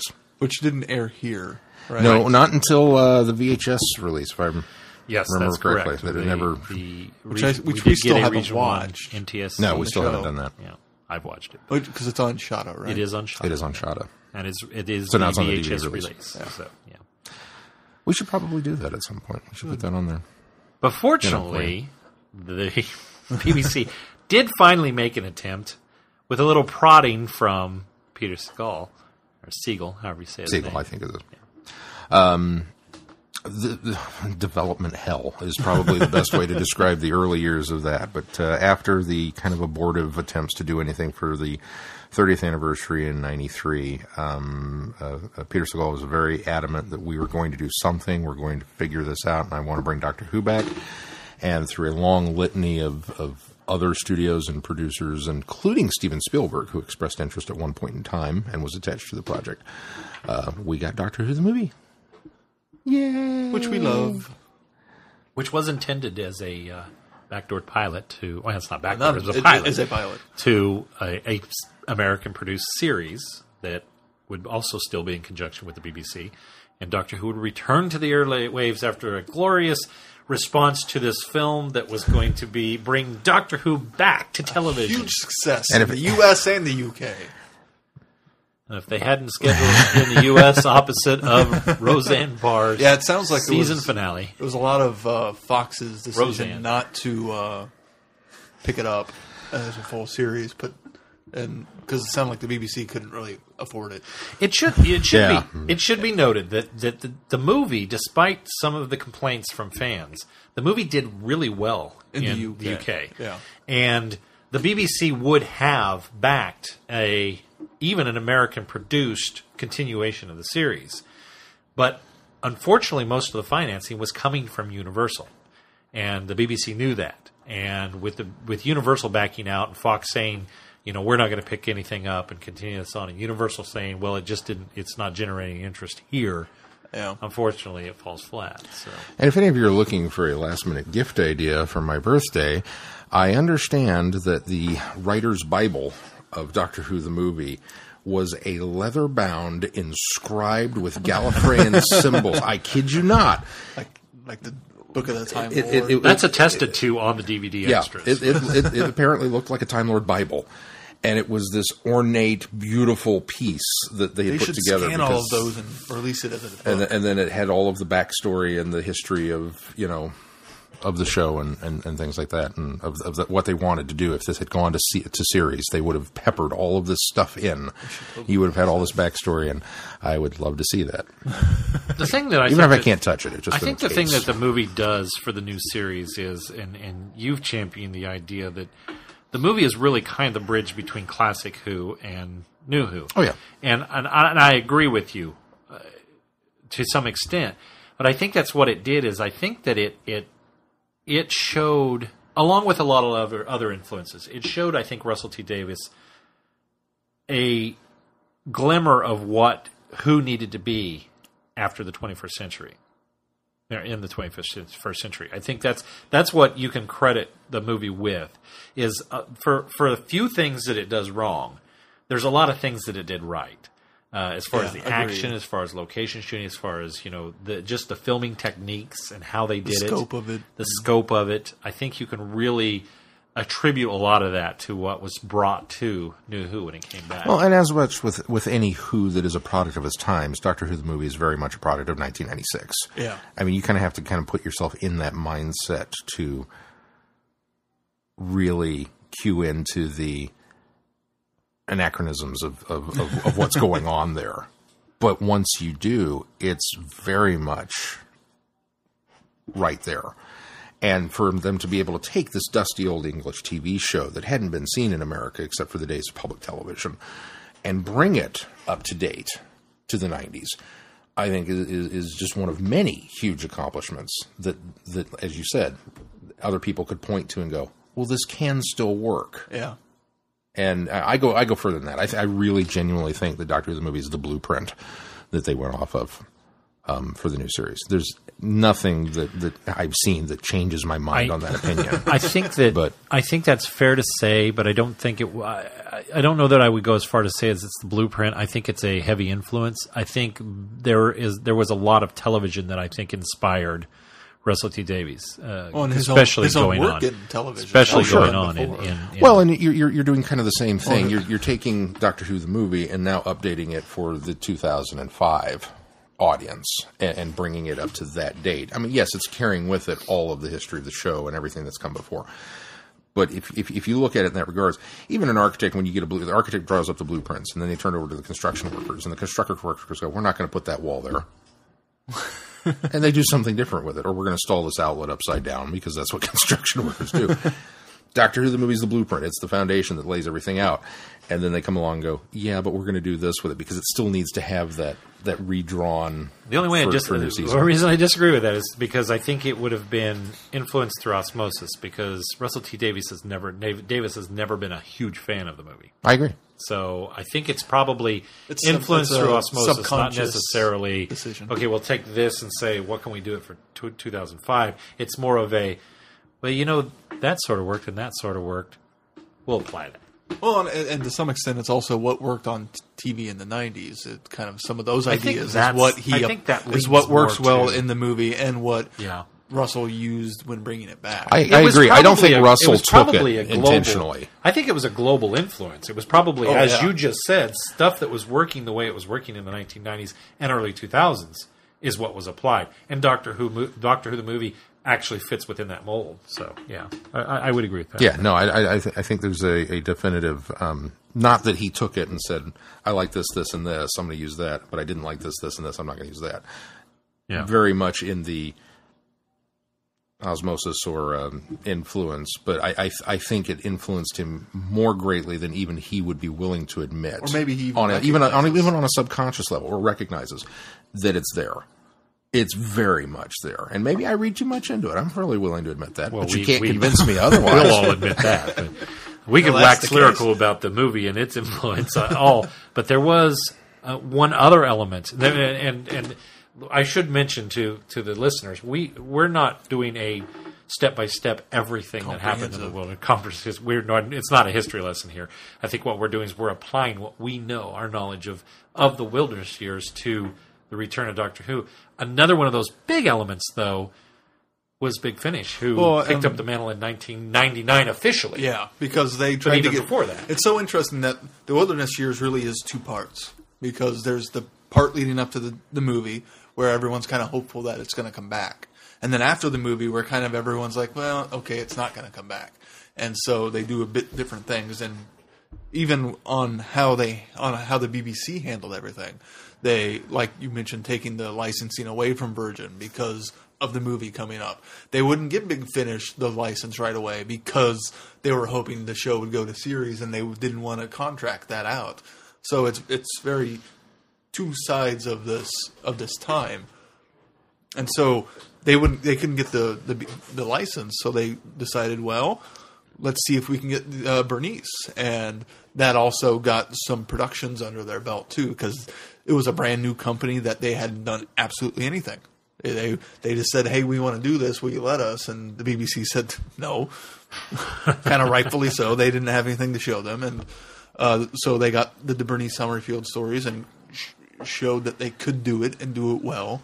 And then once they kind of the BBC kind of realized it's not going to come back uh, with Fox, that's when they got the license and was able to kind of carry on. And they dipped back into that uh, some new Virgin well uh, for a lot of writers and uh, some stories, as we know, Damaged Good coming out soon. Uh, they've done a lot to explore everything and because they're such fans of the show also. They they kind of take what the the novels were doing and put it to a new medium. So so well. I imagine there had to be a lot of careful treading to not just go, well, this worked in the books, yeah you know, or I really liked Well- that book. Let's just adapt that one. how's it going to work well in audio i think they they did try to Because there are things you can do in a novel that you simply cannot do in any other medium. And I think there are things that you can do on television that you maybe couldn't do in a novel. And audio is that weird kind of foot in both worlds because it's got the, you know, uh, certainly the structure and, and, and storytelling elements of a, of a television episode, you know, with the sound effects and the cast and everything like that. But it's essentially doing the job of a book. And so they've, they've kind of got to really, it's doing the job of the book and the job of television at the same time. yeah, at the same time. because a, a lot of times it does feel like a bit more telegraphed episode of TV where they have to explain things a bit more, but it's like watching something. You Yeah, can exactly. imagine everything. And it's I think it's really impressive that they got the three doctors that they did right off the bat, and they didn't have some kind of gradually getting into it. They were jumping both feet pretty deep right away, and I think it's a lot of the shows coming back is thanks to the guys at Big Finish and the Virgin authors, and then the BBC Eighth Doctor novel people is. If they hadn't kept it alive the way they did in the wilderness years, we would not have the show we have now. I think that's the fascinating thing about Big Finish is that Big Finish was able to adapt to a new medium. They'd already been doing the with uh, uh, is it Jason Haigh-Ellery? Uh, yeah, he was yeah. the one that started. it. uh, Nicholas Briggs, who was brought on board, who had done some of the BBV stuff, uh, Yeah. which was video wise, and had been writing for that. And then, of course, Gary Russell, who had been with Doctor Who magazine, and eventually getting him on board and bringing all of them into the fold. You've already got guys that have been doing fan productions. fan productions.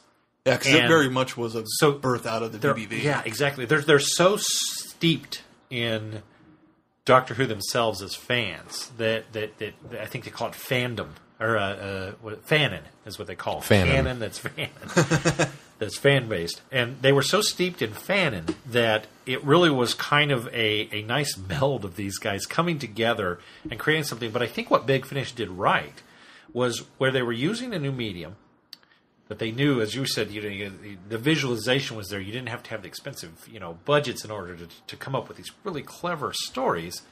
They also made it feel like classic Who. Yeah. Very structured, very you know, and bringing They the, left the the tem- they characters left the back. template the same. They left the template the same, and even with the Eighth Doctor stories, I think this also, I think they were influenced by the film as well.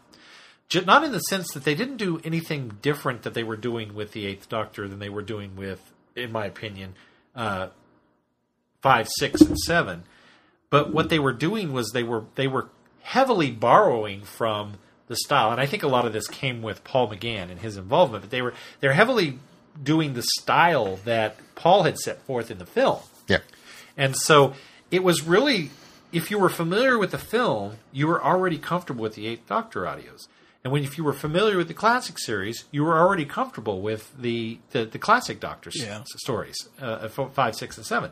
And so I think that's what they did right. Is they said, okay, we're going to take everything of what made Doctor Who great, and we're going to keep that so that fans identify with these stories, these characters, these actors, and they stay on. And I think that was the most that's the most fascinating thing about Big Finish for me is the fact that they were able to capture all of that magic that we loved as fans, and they were able to continue on from there. Uh, and to, it's to me, it's kind of baffling to think that it didn't start until 1999. Because for me, the Wilderness Years is very much Big Finish. That filled the gap. Right. And I know the novels are out there, but we haven't read very many of them. So it's Big Finish. And then when you start thinking about it, it's like Only six years. Of 99. that, it was you know, there was 10 16 years without Yeah. Big Finish at all. It, how? Because it, as much as as great as the novels are, nothing feels like Doctor Who as much as Big Finish does. I, for I me. would completely agree. Yeah. And I think that goes back again to the, the other elements of fandom when you have the Star Trek books that are out there, if you're a Star Trek fan, but the parent entity officially says not canon. Enjoy them, buy them, spend money on them. Yeah. But, you know, side adventures. And you have the Star Wars books that at that time, no, they weren't at that time. It's not until 2000. No, it was 91. Yeah, it was. 91 is when It was 91. I had, to, I, had to, I had to switch my thing. Um, so when you have the Star Wars books that are coming out, and the parent company is saying very much canon, and here's the timeline, and here's where we're going to work with it, and boom, boom, boom, boom, boom, because that was all you had. And then you had Doctor Who, which was kind of in the same boat as Star Wars, that you knew it just wasn't coming back, but you didn't have that official stamp of approval that this is this and that is that.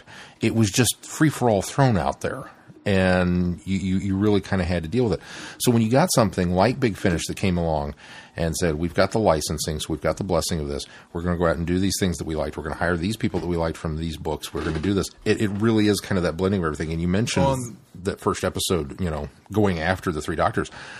I think that was a, a, a, a, a twofold necessity to legitimize themselves that you know for at least in the minds of fans that this isn't in our minds just another oh here's a, a, a new doctor who product that's coming out we went and got the big guns. You know, I can't make it any more official for you in your head than to hear Sylvester McCoy as the Seventh Doctor Yeah. performing that, and Colin Baker, and Peter Davison.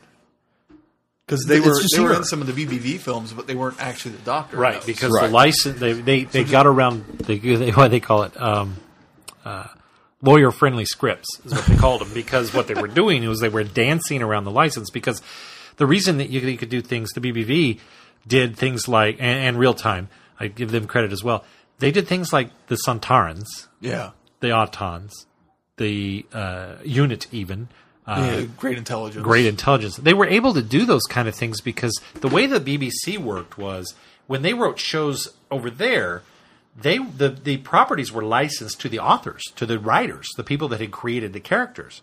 And so cleverly, what was done with the audiovisuals and the the BBV and downtime or uh, Reeltime uh, productions is they said we'll go to the source and we'll get that, but you have to cleverly write around saying the doctor or ace or you know anything like that that would you know poof, throw the red flags up and the lawyers would be all over them Yeah. and so they cleverly did that so yeah to go from that and then as you said say oh, wait we've got the big guns here we've got the doctors and then not only that but add to it as soon as you put this cd because it's how they were releasing them back in the days when you put that cd in your cd drive and you start this thing automatically off the bat when you hear the Doctor Who theme, we've got you. You're Oh, yeah. back. You're, you're back like it was ten years ago, and we have picked up where we left off. That's that's where it worked for them. Oh, and then they went. They proved that they, could do it, and then they proved that later we're going to do it even better, and we're going to improve on the doctors that some people might not have liked, Yeah. and make them better, and do what they tried to do on television but didn't quite succeed. Yep. Uh, yeah, I think that's the olive branch that I think is, is. is handed out because I don't think Davison felt like he really. I mean, he he he later admitted that he wanted to go on. That he he, was he actually was sorrowful that he had said, "I'm only going to do three years and then out." He had said that, but I don't think he regretted any of his time as Doctor No. Who, and I think that he did with the Doctor what he wanted his to do. character right and well. Colin is the one that got that chance to come back and do something that he didn't get to do in the first place, and even McCoy to a, a, a point because, Because with McCoy cut short, While yeah. McCoy, I think, enjoyed his time. Yeah, exactly. It got sh- cut short, and I think McCoy enjoyed that 26th season because of where they were taking the Doctor, and so suddenly these two guys get to do something that was almost promised to them and then just ripped out from them. And so that, that Well, obviously is a, is, a, is a nugget. unlike the novels, it didn't go quite as far with Sylvester. Was making it as dark. It's still kind of more in that realm of the TV show could have gone there, um, as opposed to the novels, which probably went, went a lot of places that the TV show would never have gone. exactly. Exactly. Well, and down the road too, you get that with the Eighth Doctor. You Yeah. get, you get Paul McGann being able to come back and do that. Here's the opportunity. Here's the carrot. This is a possible pilot for a new TV show, and this is what you will be doing every week. Oh, but you're not going to get to do that. We're going to take that away from you. it and so that. now, Yeah. you know, here Yeah, it is over a big finish. Yeah, and so we got more Eighth Doctor too. And it's probably why I think Davison, because of his joy, and the other three for the fact that they're going to come back and do something more than they were able to do. Yeah. I think that was just the incentive for all of them to say, "Yeah, sure. Why? I had fun while I was doing it. Let's do it again." Yeah. So maybe not Colin so much, but Colin probably was the more. If we're going to do it right, let's do it. You know? Well, even Nick Briggs said in his, if you remember his interview that uh, that we've got here on the show, that uh, he said that there was a lot of you know the, the changes that they made to the Sixth Doctor was at Colin's, Colin's- re- yeah. request Yeah. that you know I don't want to do that anymore. I'd rather do something like this. Okay, yeah, well, let's do that. And Colin had had that chance a little bit too. I think with the stage version when he did uh, the, the the the Doctor Who, uh, the Ultimate Adventure. I think he got a little say in that script as well, especially when he took over because he took over for Jon Pertwee, who was playing the third Doctor in that role. And so I think having gotten that kind of maybe softened the blow, so that when he came to Big Finish, he probably felt like you know, uh, maybe I'll have a little influence here too. And Big Finish was willing to, you know, give and say, yeah, absolutely, Yeah. let's let's do that. So I think that's one of the smart things they've done is listen to their actors because Yeah. even So, I think some of the companions have even made sure that their characters were treated properly, and they listened to them and made sure they did the right thing. And how much of that do you presume is because when you've got the big guns in there, you got the doctors in there saying we're having a great time, you probably can get actor after actor Oh, after yeah. actor after actor going. These guys are having a great time. They're doing what they what they they think the you know they think these guys are doing it right. I'll give it a chance, and I kind of get that impression when I listen to interviews with. Anytime a new companion comes on board and starts, you know, an actor and actress that played a companion comes on board, and they're like, yeah, we're we're doing things now that just make it fun, and we're enjoying it. And it, it- you know, it's not like, well, I, I need another check. So you know, it's, it's they, they actually come back to it because they know that it's in good hands, and Big Finish is doing good. Uh, That's an interesting question. I wonder how many of the uh, um, people associated with it would, would kind of. I imagine after a while, after a certain spell of time, that you become possessive of that character. Oh. that, that this is not just who you're known as, but this is yeah, it's me that's in some way, shape, or form being represented here. That I'm I'm a, I'm a part of that, and I, I, obviously there are actors out there in many venues that show up and collect a check. That that's all it is to them Yeah. but the, I imagine that after a certain amount of time that you have to take ownership of that and, and kind of say, "Hmm, Like David Banks, he, yeah, I'm not besmirching the man at all because he is a wonderful ambassador, but you kind of get that impression that when he steps in, that Cybermen are his. Cybermen, that's my thing. Yeah. that's what. I, Yeah. and I think he, I think he takes in a good way full ownership over that. And so I think that's kind of the, the thing that yeah, you're, 80, you're 80 at. Cybermen is like, yeah, yeah, that's, Yeah, that's kind of, I just, 80 Cybermen, that's my thing. and so I wonder, uh, you know, uh, I think that'd be an interesting question maybe ask some of these people is when we come along is, you know, so when you're doing the big finish and you show up and you get the, you, you, you get the call and you get the script and you're there and you're doing the read through, are, are you mentally, you know, already as an actor making notes how you're going to play it, the tone of voice, blah, blah, blah, what's going on? Or are you kind of like, ooh, I get to do something really cool here. as Turlough or as Deacon or I bet as, the first you know, time or Polly, Or Polly, or or- Susan, or who really on the series didn't get to expand and, and really. I'm not just getting coffee Yeah, in this exactly, episode. You know, do you get that So- kind of joy out of it? Yeah, and the fact that they then later went back and did more with the classic er companions that we don't have the doctors for anymore. That they were able to figure out a way to incorporate them in a variety of ways. Just goes to show their creativity and their dedication to it because they could have stuck with well we've got these actors let's just do that but no they thought about it and tried to figure out other ways to do more and expand more I think that benefits the fans as well because I think we also are very possessive about those roles. Because when, despite how much a voice has changed, if it's not Carole Ann Ford doing Susan, it's not Susan. Yeah. If it's not, you know, uh, Nicola Bryant doing Peri, it's not Peri.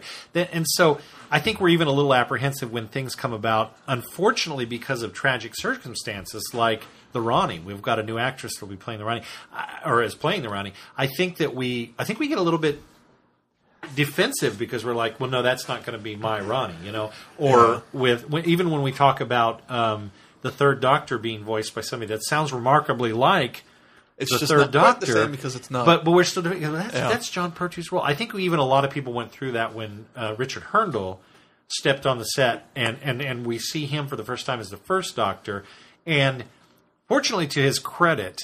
He didn't try to do anything different than William Hartnell was doing. He really did kind of embrace the role in the way that that, that and, and Yeah. even though you see a different face, he does enough of that emulation that it takes you a little while, but then you kind of accept it and go, yeah, no, I'm going to buy that he's the first Doctor. And so I think Big Finish is really good too about saying, okay, we're just doing a Romana. We just well, Oh. spoilers. yeah well I, I knew that Well, but for listeners, I mean, I think if anybody's, it's the, you're the keeping up Gallifrey with- audio has been out since last year. Yeah, so and that happened- if you're keeping up, yeah. we Romana, Romana is now in her or third, just seen the news third generation, uh, when so. they uh, What? But anyway, as and as I said before, alluded to, we're we're really kind of painting a broad picture of the wilderness years. Where we we picked a few topics that we wanted to discuss that really we think were integral parts to carry fans through that that black hole that we were trying to get across in those years. And we, uh, even the three of us, didn't experience like a lot of fans Yeah. did in both the UK and the US. And so I think we, we, we if there's anything particular you want to point to that you think was integral, I think, you know, listeners, please write in and say, hey, well, you know, how about this? It's not that we forgot to include that. It's just that we didn't want to because we're going to talk a There's little a bit lot about now discuss. about them. But really quick, I think some of the things that we should mention are the fanzines. Fanzines were huge into keeping fans connected and what was going on in Doctor Who. Well, and there that's how some you got your original fan VHS stories copies. going. That's how you got VHS copies back in the day before they were commercially being released on VHS. Yeah. Now, fortunately, the VHS stuff was coming out in the late '80s already. And thankfully, DVD picked up. But that was another avenue was DVDs in the in the wilderness years, as we were able to get some of these past stories finally on DVD in the 1990s. So we were getting little pieces, Easier to Late- late- late pieces 90s. there. Yeah, late 90s. Yeah, and then uh, the fan films, as we alluded to a little bit before. We're saying fan film, and when we say BBV and Reeltime, they're semi professional films. They are fan film, but they're in that vein of how fan films are made now. They were just being done with a little more professional touch and a little bit more money at the Yeah. time. And they were being commercially released. They were being released on video, and you could obtain copies of those relatively easy in the UK anyway. So those were out there as well. But we, we still lump them kind of into the fan film aspect Because they also didn't that's have what fan film license. right. That's Yeah. what fan film is now. And then fan clubs and conventions were, were, were thriving through those years, not like they are now. I think the resurgence of New Who has really driven the Doctor Who, Oh, Who yeah. cons, especially in the United States. They were very few and far between. Um, Gallifrey was in existence in, within the wilderness years. I think even Chicago TARDIS was around at that There time. There was one somewhere here in the Midwest too. There was a Midwest uh, fan club or a, a fan convention as well, but they were kind of scattered throughout. But they were still pushing on, and they were still bringing fans together. And then, of course, I think the biggest thing between at least 1999 and 2005, when the series finally returned to the airwaves, I think the internet was an integral part Oh yeah. to that because when you know you started getting some of the message boards that were popping up, um, uh, you know, it- just little sites and, and, and fan sites, and, and as that kind of blossomed and started to explode, I think that was another avenue that really carried a lot of people through those. those It, it helped dark people times. connect so much easier. It did. It really. It made So you could discuss what you loved so much easier. you weren't just talking with the handful of friends that you you know sat around a table with and could potentially record a podcast every week because you couldn't back then. But you had that connection on the internet and it, it also broadened the scope because not only were you talking about people in your same area you were talking about people across the united states and then you were talking with people across the the uh, the, the ocean which was incredible as well. It, it, it suddenly made that uh, a very different shared experience as opposed to finding out that, wait, you've got Doctor Who videos at home and you have that link, instant connection that Glenn and I have. Yep. And having to go to that face to face bit, you know, t- before you made that next leap to, well, you're in a chat room called Doctor Who fan club chat room. You know, you're among people who are already there. That's a surreal Yeah. thing that this this was, and you know, it's, it's- I'm sure there's a lot of people out there that listen to that are like, that wasn't always a thing. yeah And it wasn't. That's certainly true. We have a lot of young listeners that probably don't remember pre-internet days, Yeah. and they existed. And it's- Sean it's- and I, for the very least, can remember. I can remember. Well, You, it's, you remember, too, to yeah. a point. we, we, we, we, it's it's very much taken advantage of now, or taken for granted. Oh, Yeah, The- yeah, the, the, absolutely. the internet is this thing that's there, but you know, and it's fast and quick. E- even Even even pre early internet was not. Uh, yeah, I can fire up new Netflix or Hulu and watch Doctor Who now. You didn't have that even in the early internet days. Oh, yeah. If you wanted to do something like that, you waited for days on dial-up to download one, you know, maybe ten minutes worth of film. Never So- mind thinking of streaming something. Yeah. Oh yeah, no, it was unheard of. I mean, it was it was it was VHS or nothing back but, then. But that all of that brings us to, I think, what we sort of want to celebrate. Um, it's certainly not as much of a monumental event as the 50th anniversary of the entire series of Doctor Who, but I think it it it does. We do need to acknowledge the fact that had it not returned in 2005 with the episode Rose, we wouldn't be where we were today. Oh, Ten yeah. years later, Absolutely with not. Doctor Who still on the airwaves. And it's vastly different, I think, for, for people in England who had these different avenues to, to kind of get their fix, the fanzines and everything like that, because a lot of that was so very underground here in the States. It really was, especially in the Midwest. I don't know about you. My experience during the wilderness years was finding out after the fact that Doctor Who had been hiatus, not canceled, hiatus, and then going, oh, I guess that's just done. Because and I mean, then, I really didn't because even know what it PBS was. It even wasn't the on ear- anymore. PBS, you know? even in the early '90s, was still running Sylvester McCoy Yeah, stories. so there was still stuff we, we, seen. We were Yeah. about a year behind, or sometimes longer, behind the, U- the UK. So it wasn't officially canceled here yet. well, it was never officially canceled. It was never on the hiatus here yet. But we, we never got the word. We never got notification. I don't know about you. I never got notification that it was off the air. I didn't even know what that really meant in the early 90s as a kid. It just meant that the show that I liked wasn't on the show that the channel that I could find it anymore. And I spent a couple weeks hunting around seeing if they'd moved it to a different time slot and there was nothing. Hmm. And so you just kind of oh, well, I guess that's over. It's, you know, it's just done with. And it kind of fades into memory. And then I get a job and I start working at Suncoast and it's available on VHS and it's nostalgic and I start buying some episodes and having a good time remembering this thing that I liked. And then all of a sudden, in the TV guide is this ad for this thing called Doctor Who on Fox. And I went, what? and there's a little glimmer of hope that, ooh, maybe they're going to do something with you. And so setting the VCR and telling everybody, don't call me. I'm going to watch Doctor Who. And everybody goes, "What's that?" Yeah, nobody got it. Nobody cared. nobody called me anyway. And it comes on, and I'm very uncertain. What is this? What is this Snake Eyes guy? And I don't, I don't get. Oh, wait, there's the TARDIS. Okay, the vortex is different. The theme music's different. The font's kind of reminiscent, slicked up a little bit. Okay, cool. But the TARDIS is here. I'm going to be all right. And had a wonderful time. And then it was done.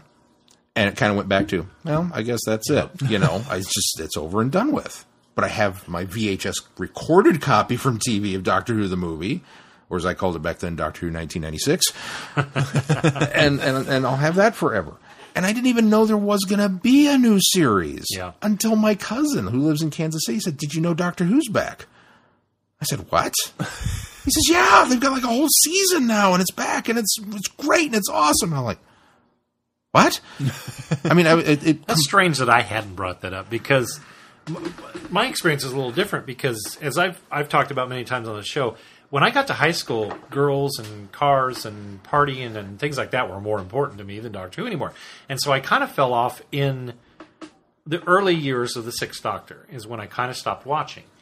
And every once in a while, I'd come back to it and catch it, and I saw maybe two or three stories of Sylvester McCoy's era. That was it, if, if, if even two. So I was well aware enough of the Sixth Doctor and the Seventh Doctor, but I had lost interest in Doctor Who. And it wasn't until you and I met in about 95 that I did the wait, you've got VHS copies of this show that I remember when I was a kid? And knowing that I had seen very little early Doctor Who, I had seen very little of, of Patrick Troughton or um, William Hartnell or even even Pertwee. I knew of Pertwee's existence, specifically the other two as well, because of the The Five uh, Doctors. The Five Doctors. But I had seen in my memory, foggy memory, I had seen at least a Jon Pertwee story on PBS and was well enough aware of him. But I, I felt like I had this hole of well, there's a lot more before I came on board with Tom Baker, and you had about a handful of stories. You had just like I think you had Unearthly Child, you had one other um, Hartnell, you had a, one maybe two Patrick Trout, maybe just one, and then you had then from then on you had you had Pertwee and four you know four. I think I think I had Tomb of the Cybermen was the the, the Patrick Truck because that, that right. had just Yes, been discovered you're and, and came right. out, and I was like, was. "Oh, cool, who?" And didn't I? You know, And so didn't I, know what it was. I you told know. Sean, I said, I'm going to borrow Doctor Who VHS from you. So that's what I did. Is and then I would just each week I'd get one or two more, and I was stepping through all of the Doctors we were going, and then I got to the Sixth Doctor era, and he had a few I hadn't seen, and that was a that was a new experience for me. And then Seven was was mind blowing because even though I had seen some Seven, I just didn't remember the stories because I don't think I was connecting to it as much. I was just I was distracted. There was other things going on, and so I really got back into this. Oh, Doctor. And then, of course, when I get to the end of the, the VHS line that he's got existing, then I'm like, but I, I still want more Doctor Who. And that's when I'm at Dean's Books, which is a used bookstore here in Topeka, and I see this little glimmering.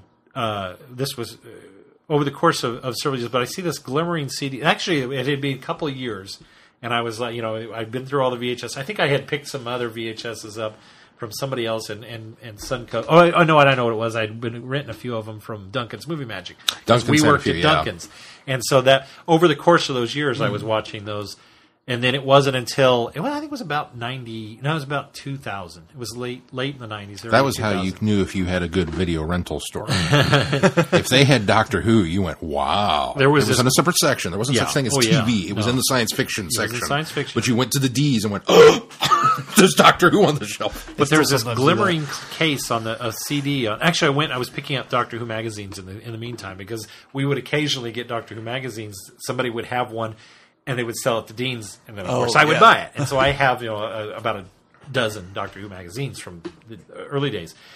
And I was in there buying, looking for Doctor Who magazines and novels. I had picked up a couple of books, some of the Target novelizations, and I saw this little case, and it was spare parts, the Big Finish audio.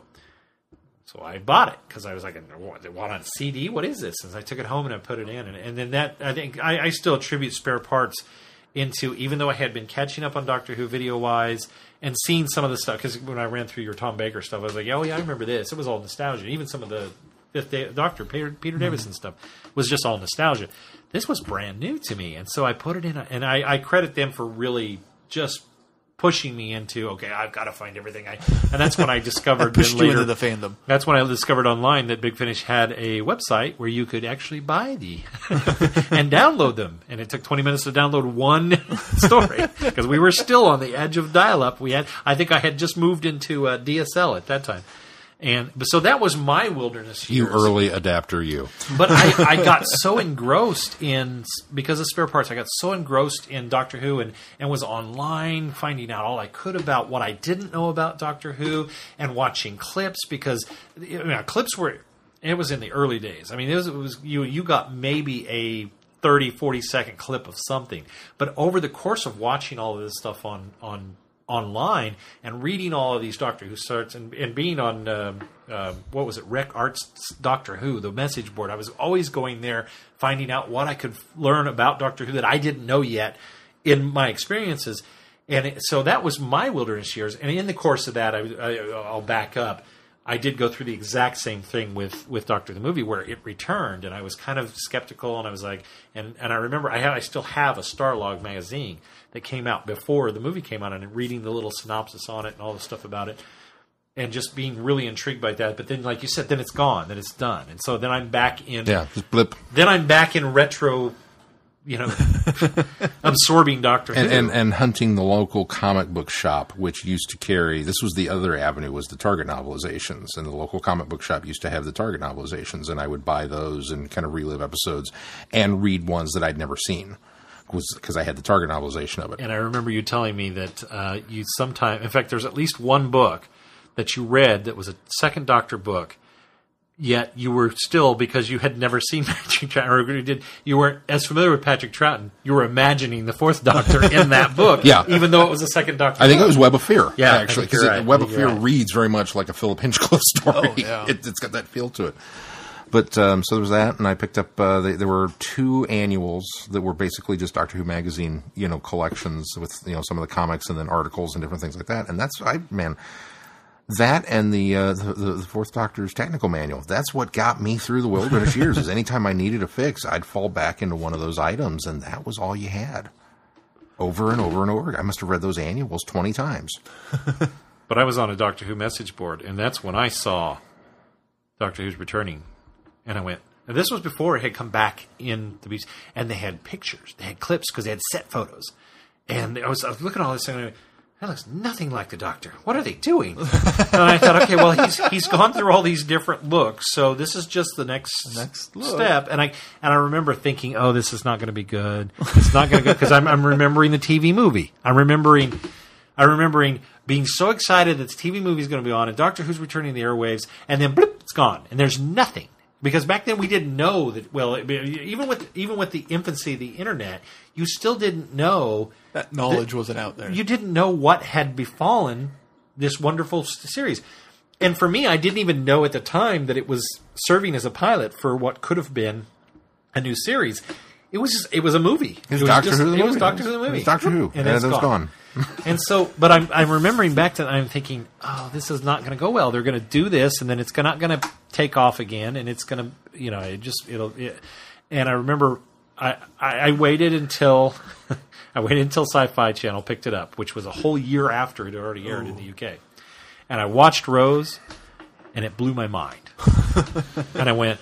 This feels like Doctor Who. This is what Doctor Who. This is what I've imagined. This is what I remember as a kid. This is Doctor Who. See, it's interesting 'cause It's I in think- 45 minutes, and there's no cliffhanger, and all none of that stuff. But it's just there was there was a nugget of it that just felt like Doctor It's Who. because d- despite everything, despite the different avenues we came to it, I think I hit it about the same time. I was not watching it on Sci-Fi. I think it was shortly before that that my cousin, through whatever means, gave me a, a, a, copy of, of what had aired. Well, I do remember. I, I think I you went, started "Oh." watching slightly after me because I remember asking you, "Have you seen the Doctor the, the first episode?" And you hadn't yet. And I said, "Watch this and tell me what you think."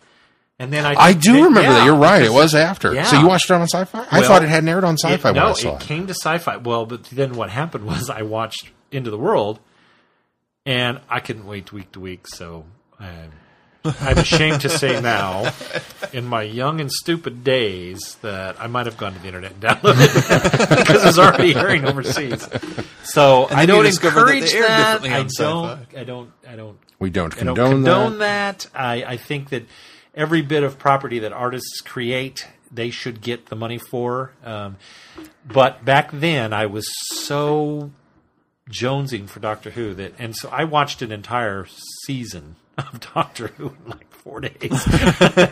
That's the way Mel that and I was digested mainlining it. back then. Yeah. That's the way Mel and I digested it when we started watching the show, and we found and we were like, and we'd watch three, four episodes a night until we were done with the first season, and just sat there, kind of going, "Wow!" And then you had to wait a year, and we'd do the same thing. We'd accumulate them, and then we'd go through and watch the next season and do it over the course of a week, and we'd be done with it, and it'd be like, "Wow!" And then you'd wait a year, and then your stupid podcast came along and made me go week to week. Of course, by then we were getting them day and date, or the day Close after. to. Yeah, Close close to. to day and date because they would they would air the day after. Um, now now we get them day and date because they air at two o'clock in the afternoon our time in the UK, and then we get them that evening on BBC America. Let's- thankfully, Let's talk a little bit about Rose. Now, we're all old hat at Rose at this point. Uh, You, even Keith Oh, yeah, gets to come it to the a table and say, I've. I've seen this one a bunch of times. And we all have that great, yay, Doctor Who's back. It feels like Doctor Who. It's 45 minutes, no cliffhanger, but this was just what I want. So we watched this for this week for Friday Night Who. And I purposely turned a little more critical eye to it. just just to see, you know. Wow. when you really break this one down, it's not a good story at all. when when, when, when you really look at it, serves its purpose. It opens it up, and I, I, I really did. I sat there kind of going. I recommended this to people who had never seen Doctor Who before, and said, just start at Rose and go from there. And it, it does. It does what it's supposed to do. It introduces the character. You get it all through Rose's point of view. You know, it, it sets the groundwork. It lays the foundation for the show and allows you to have this fun adventure go on. But, and this is me being very nitpicky, so keep that in mind. We've got the got the got the other hat on right now. We have burping trash cans, mm-hmm. which is not a good thing. It's goofy, stupid, juvenile humor. It's farting aliens. It's a burping trash can. It's right in there. plastic Mickey's. We, we have plastic Mickey's, who is so bad he looks like the Santa Claus that Tim Allen makes mm-hmm. in the second movie, and he's plasticized Plastic. and all. You know that. And we so have, painfully obvious that he's plastic. It's so plain for always he's plastic. Oh, and And then- very dated CGI. very dated CGI. But we have a, a Rose character who's so self absorbed that she doesn't notice that her boyfriend. that her boyfriend is plastic. That's the part of it that's like, what? And then we have the the never before mentioned and never since seen gymnastic abilities of our companion because the script called for her to knock the Nestene consciousness uh, or the, well, the, the anti-plastic now, into to the be thing. fair, and I did rewatch this this weekend, but I have to, I have to, I have seen Rose a lot because number one, when it first came out, I watched it over and over and over again. till I could see the next one the next week. Because fortunately, DVR had just started back in 2005, and then we had DVR, or was it VHS? Was I? Re- I mean, I was recording on a VHS even back then. We didn't get DVR until a couple years later. But I watched it several times, and then every time I've introduced a family member to Doctor Who, we've gone back and started from the beginning. So I've seen Rose a good number of times. So I'm a little, I'm a little different perspective on this. But I think you're being unfair with the gymnastic move because what she did was ten times more realistic than what Danny Pink did jumping over that robot. I'll give you that one. and that gymnastic move was much. So we even still have that today. So I think comparing those two, I'll take Rose swinging on a chain, knocking the thing into the Nestene conscious, the, the auton into the Nestene. Because really, it wasn't that gymnastic. It of a wasn't. move. It That's was the her pro- that's the problem with It's the have line that Yeah. that's It's- it's the line more That's, than I'm just going to jump on this chain and swing. Anybody can do that. You don't need to have this gymnastic ability. That's because why they never addressed it. you know either. I, I I watched that and I thought to myself I have the exact same level of gymnastic ability that Rose demonstrates on that chain. I could swing out there she doesn't really even kick it square. She just kind of bumps See? into it and it falls in the thing. And it's like I could have done that See, but I, I, I as a kid. I'd have been all over this, going, "Yay! There's I'm hope for my defend it. awkwardness." I'm going to defend it again because she's probably what 19 at the time of the of that's her characters. Yeah. 19 years old, and I'm going to defend it because I think that the line is in, is in there because I think It's there were a lot of people that couldn't do that. Not because of the move was fantastic, because you really have to have this upper body strength, and you really have, have to to have hold on to the the faculties to do it. It's a tire swing. Come on. And if you were if you were 20 years Most younger, you people could would do be it. Mickey you couldn't do it scared now. in the corner. And I guarantee you probably couldn't have done it as well at 19. Really, the whole moment is So to- I think you're being a little. I think you're being a little over now with the plastic stuff. Okay, I'll give you that. But again, I think it was also a product of its time because it, That's true. It's ten years. It's 10 years been now. Ten years ago. I mean, I'm even more willing to write off the, the, the plastic thing because, Because Rose was- is 19. and so, so I remember 19 year old girls, they would not have noticed plastic boyfriends. I also think that, the that gymnastic. Now, Rose- having, having said, hang on, having said all of that, if she had pulled a double gainer, no flip thing like the little kid does in Lost World Jurassic Park, I'd have been so angry.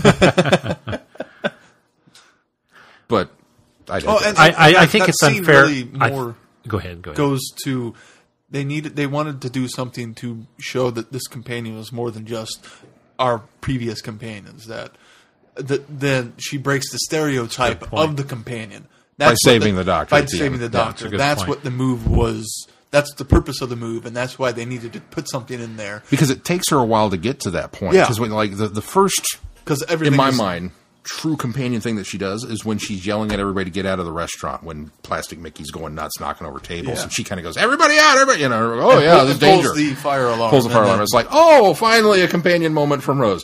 So I agree and, with you. and then we got the new companion moment of the new template of what the com- new companion will be. Of That's a good this, point. this Yeah. That's a action good point. Uh, elements and getting in there. I think the other thing that you why you can't go back and just single out Rose, which you're trying to do, is because there's a consistency through the entire season. Well, yeah, I agree We've with got that too. We've got the the um, very unrealistic um, uh, uh, moisturize me. What's her name? Oh, Cassandra. Cassandra. Cassandra. In the exact following episode, and then you've got Slitheen coming along, or big marshmallowy creatures that are green and running. So there's some consistency in that. And the other thing that I have to use as support is I think Doctor Who in 2005 was being written for a younger audience, much younger audience than Doctor Who in 20. I would agree with that. I would agree. is being written. I, I think in many ways, like the Harry Potter books, that It grows with it, its it grows audience. with its audience, and the, the same audience that joined up in 2015 as was a, child. smaller target group than is what sticking is around Yeah, and so I think that I think it's unfair to be able to, to paint that because if you if you look at it as a whole, the season as a whole, the early days of the new series of of a whole, or it's weird to say the early days of the new series, but the early days of the new series as a whole, I think it's it's hard to really criticize. I agree. Like I said, I'm, I, because it I understand really that I'm being very, very Here, nitpicky. here's the other here's the other point. Let me make this point real quick because stuff that I just saw them do on Sarah Jane Adventures four years ago is still in the same vein as what they did ten years ago on on Rose. Yes. Yeah. it, it hadn't advanced any further as far as writing a tele- children's television series. No, I, I 100% agree with all that. And you guys know me. I mean, I'm not know who is bad who. I'm not going to harp on that, although there have been a couple that got the horn, but I, I, I'm not dogging on this going, you know, as opposed to Doctor Who the movie, which was a cinematic masterpiece and well deserving of an Oscar that it didn't get because it aired on television.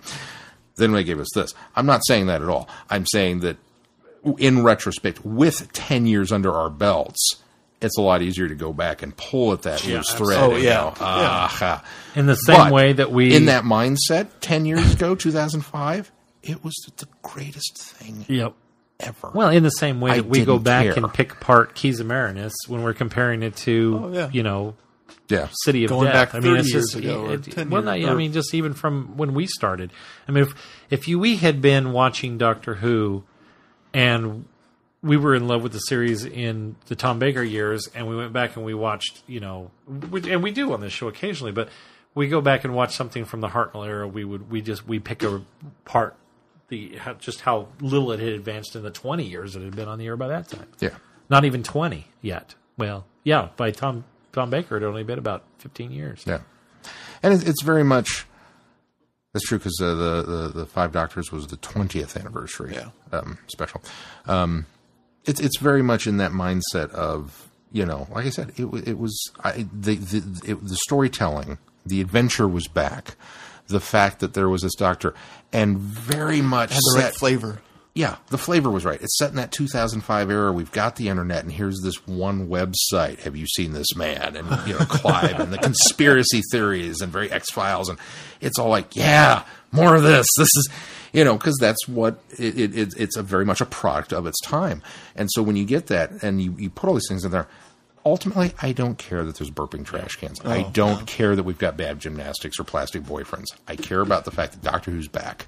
And that's what sold me. That's Well, what got me to the next episode. And as much as we love the show, there is an element of cheese to the show. Oh yeah, all the way from the beginning. And having those burping trash cans and the plastic stuff also reassures fans a little bit that this is still the Doctor Who you knew and loved. yes. There's still that element of cheese. And I think that element of cheese it is may actually be a what works higher for new. class cheese, but it's still cheese. Well, I think that, that that element of cheese is what works for new viewers. I still think Rose is a great episode to start somebody off on, even though last night I was kind of going, really? But because it embraces the absurd, which is something Doctor Who has always done. No idea is out of bounds on Doctor Who. I'm sure there are ideas that if you if you went into a Star Trek pitch session with the moon as an egg, they'd throw you out. Say no, you can't do that on Star Trek. Absolutely, you can't do that on Star. Trek. And Doctor Who's like, huh, what a nitty idea. Let's go for that. the moon is an egg. Did you see this guy? Let's do that episode. Barring your most recent recent rewatch of Rose, and and you've seen Rose since you watched it the first time as well, I think. Sometimes. Barring those experiences, when we introduced you to Doctor Who with Matt Smith in A Christmas Carol, what was your impression just going back Going- oh, well, five years? I, I I think I tried to. I couldn't put my finger on it, but it's even then it felt different and felt more of a product of its time, even five years different. Be- Just because our, I, it, I think it really comes down to RTD's writing style and Moffat's writing style. Yeah. Because ever since Moffat took over, it's almost gotten more of a global feel to it. Uh, it is much less local or current time London based, where then uh, when it started, it was very much that, and so it feels very. It felt very. I kept just calling it British because I didn't know what better word to use, and I wasn't as uh, familiar with other things British at the time. So that's not the best word to use for it now, but it's just very much 2000s television feel to it that. Well, and not even 2000s because Lost was on during that time, and that still wasn't quite the same feel to it. So it just it from in those five years, it changed a whole lot and was very very different. I wonder how much of that you mentioned globally. Um, I wonder how much of that is Moffat's very obvious attempt to do a timeless fairy tale story. Well, yeah, I think that Amy. could be. and I think we're we're kind of getting a little bit back to that with Capaldi now.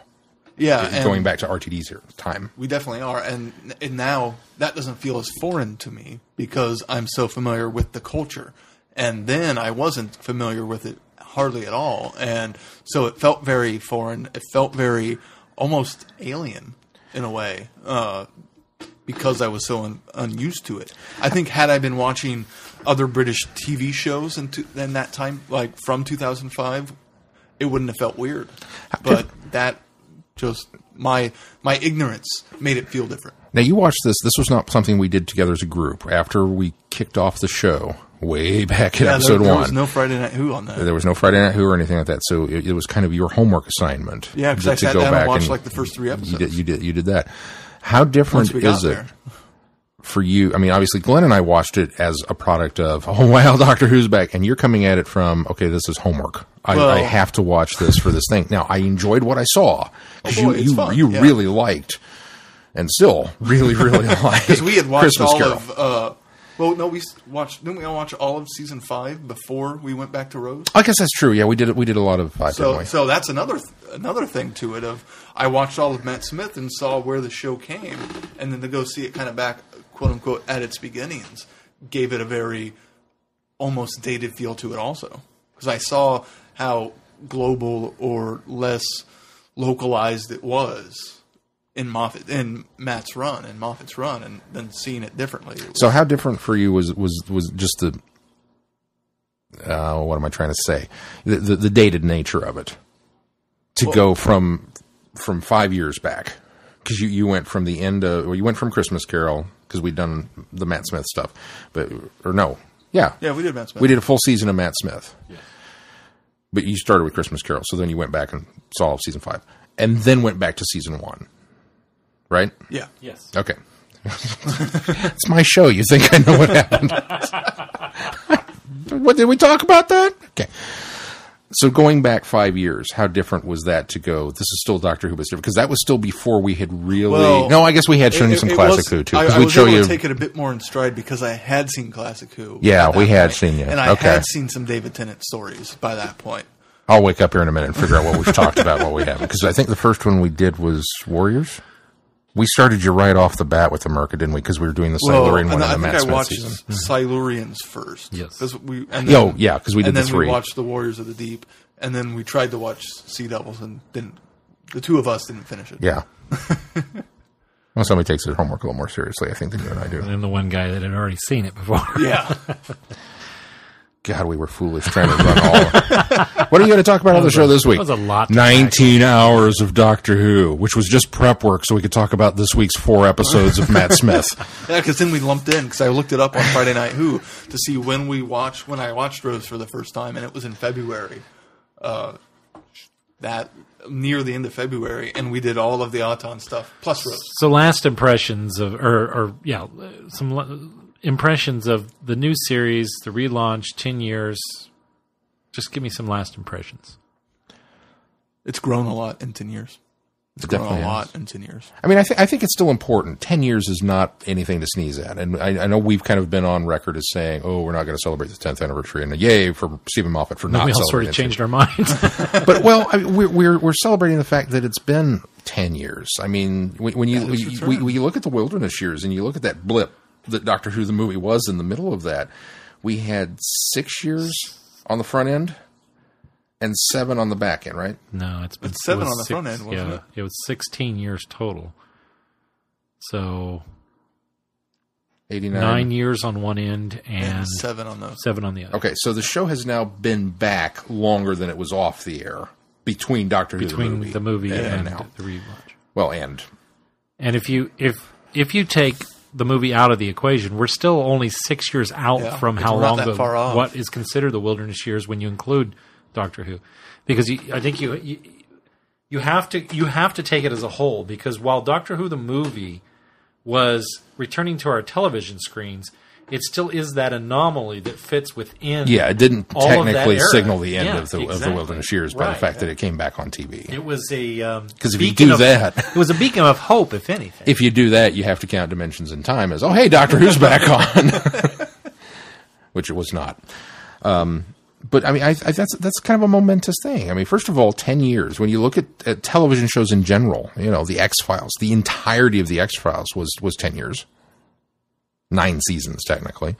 Oh, yeah. Stargate SG One, which is uh, current record holder of the longest running American science fiction television show. Thank you, Guinness, for correcting that. um, you know, was ten seasons. MASH ran for eleven, and that thing was on forever. Yeah. Now, obviously, we're talking American versus versus British, where it's obviously much shorter season and less episodes and all kind of stuff. But but still, talking talking years, you're up against some some pretty heavy. The Simpsons is in their 25th season, aren't they? Oh, Yeah. yeah. You're, you're up against some Well, pretty and- heavy and think- stuff. Put it in perspective. Also, a six-year-old that sat down to watch Rose is now driving. Oy vey.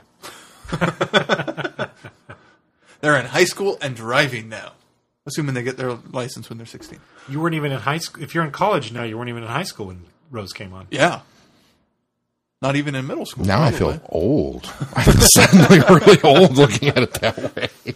I don't like your Who- way of looking at it. Doctor Who came back to our TV screens the year after my daughter was born. Oh yeah. No, two years after, because she was born in Yeah. 2003. So Caitlin, who is just now turning 12 in August, was little little baby, little little bee baby when Doctor Who returned to the airwaves. Doc, the, And the, return, Mason wasn't even born. The return of Doctor Who is as old as Revenge of the Sith. you know? Yeah.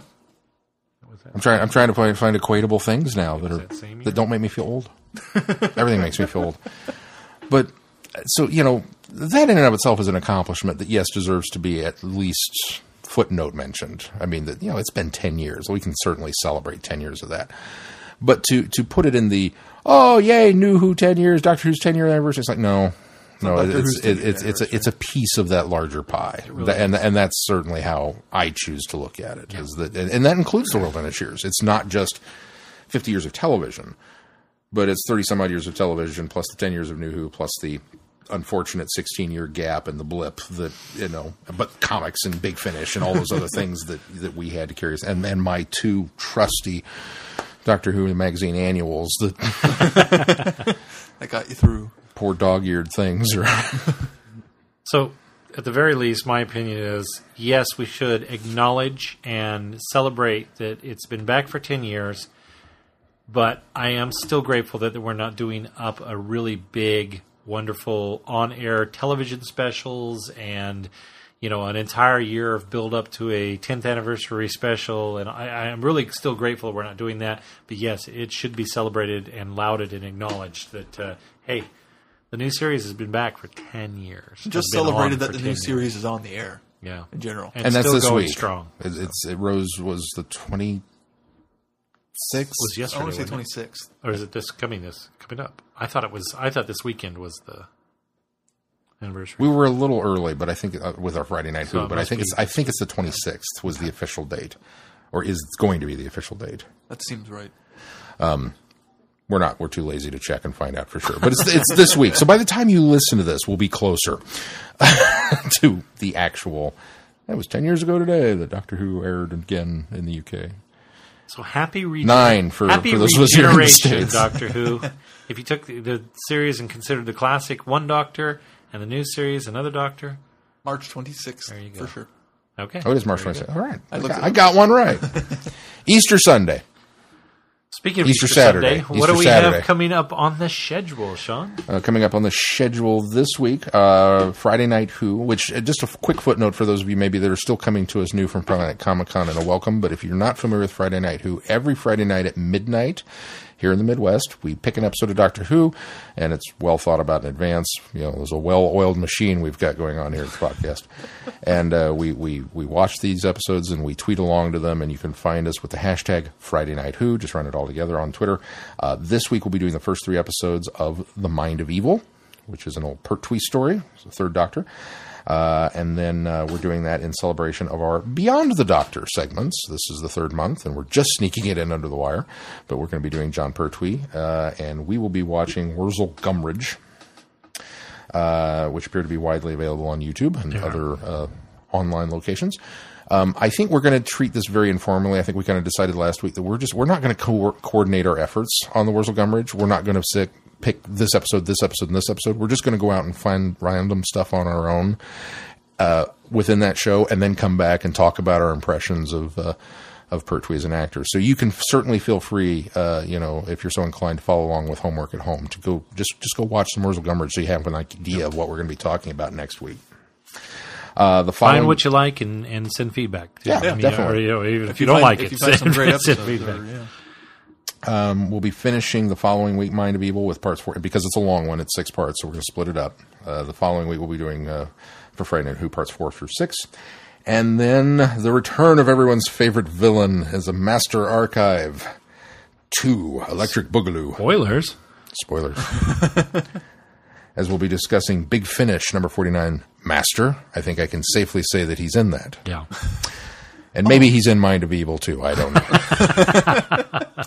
I've done It's a all. Pertwee story. There's the master there. There's a pretty good chance Flip that if it's Pertwee's the second season on, there's a good chance of the If, Masters. it, if it's Pertwee and somebody other than Liz, Master's probably in it. or Sarah Jane. I could be. Well, I, I guess he didn't have any W- Mind w- was he passed away by then?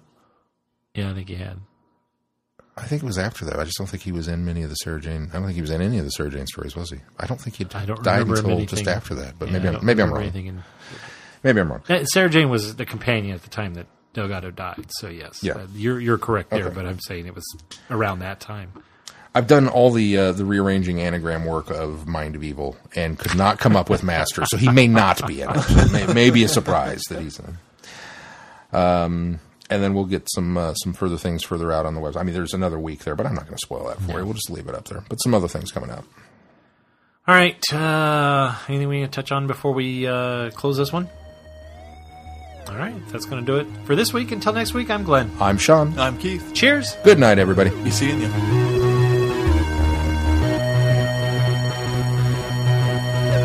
You have been listening to Traveling the Vortex. Doctor Who and all of its associated programs are owned and trademarked by the BBC.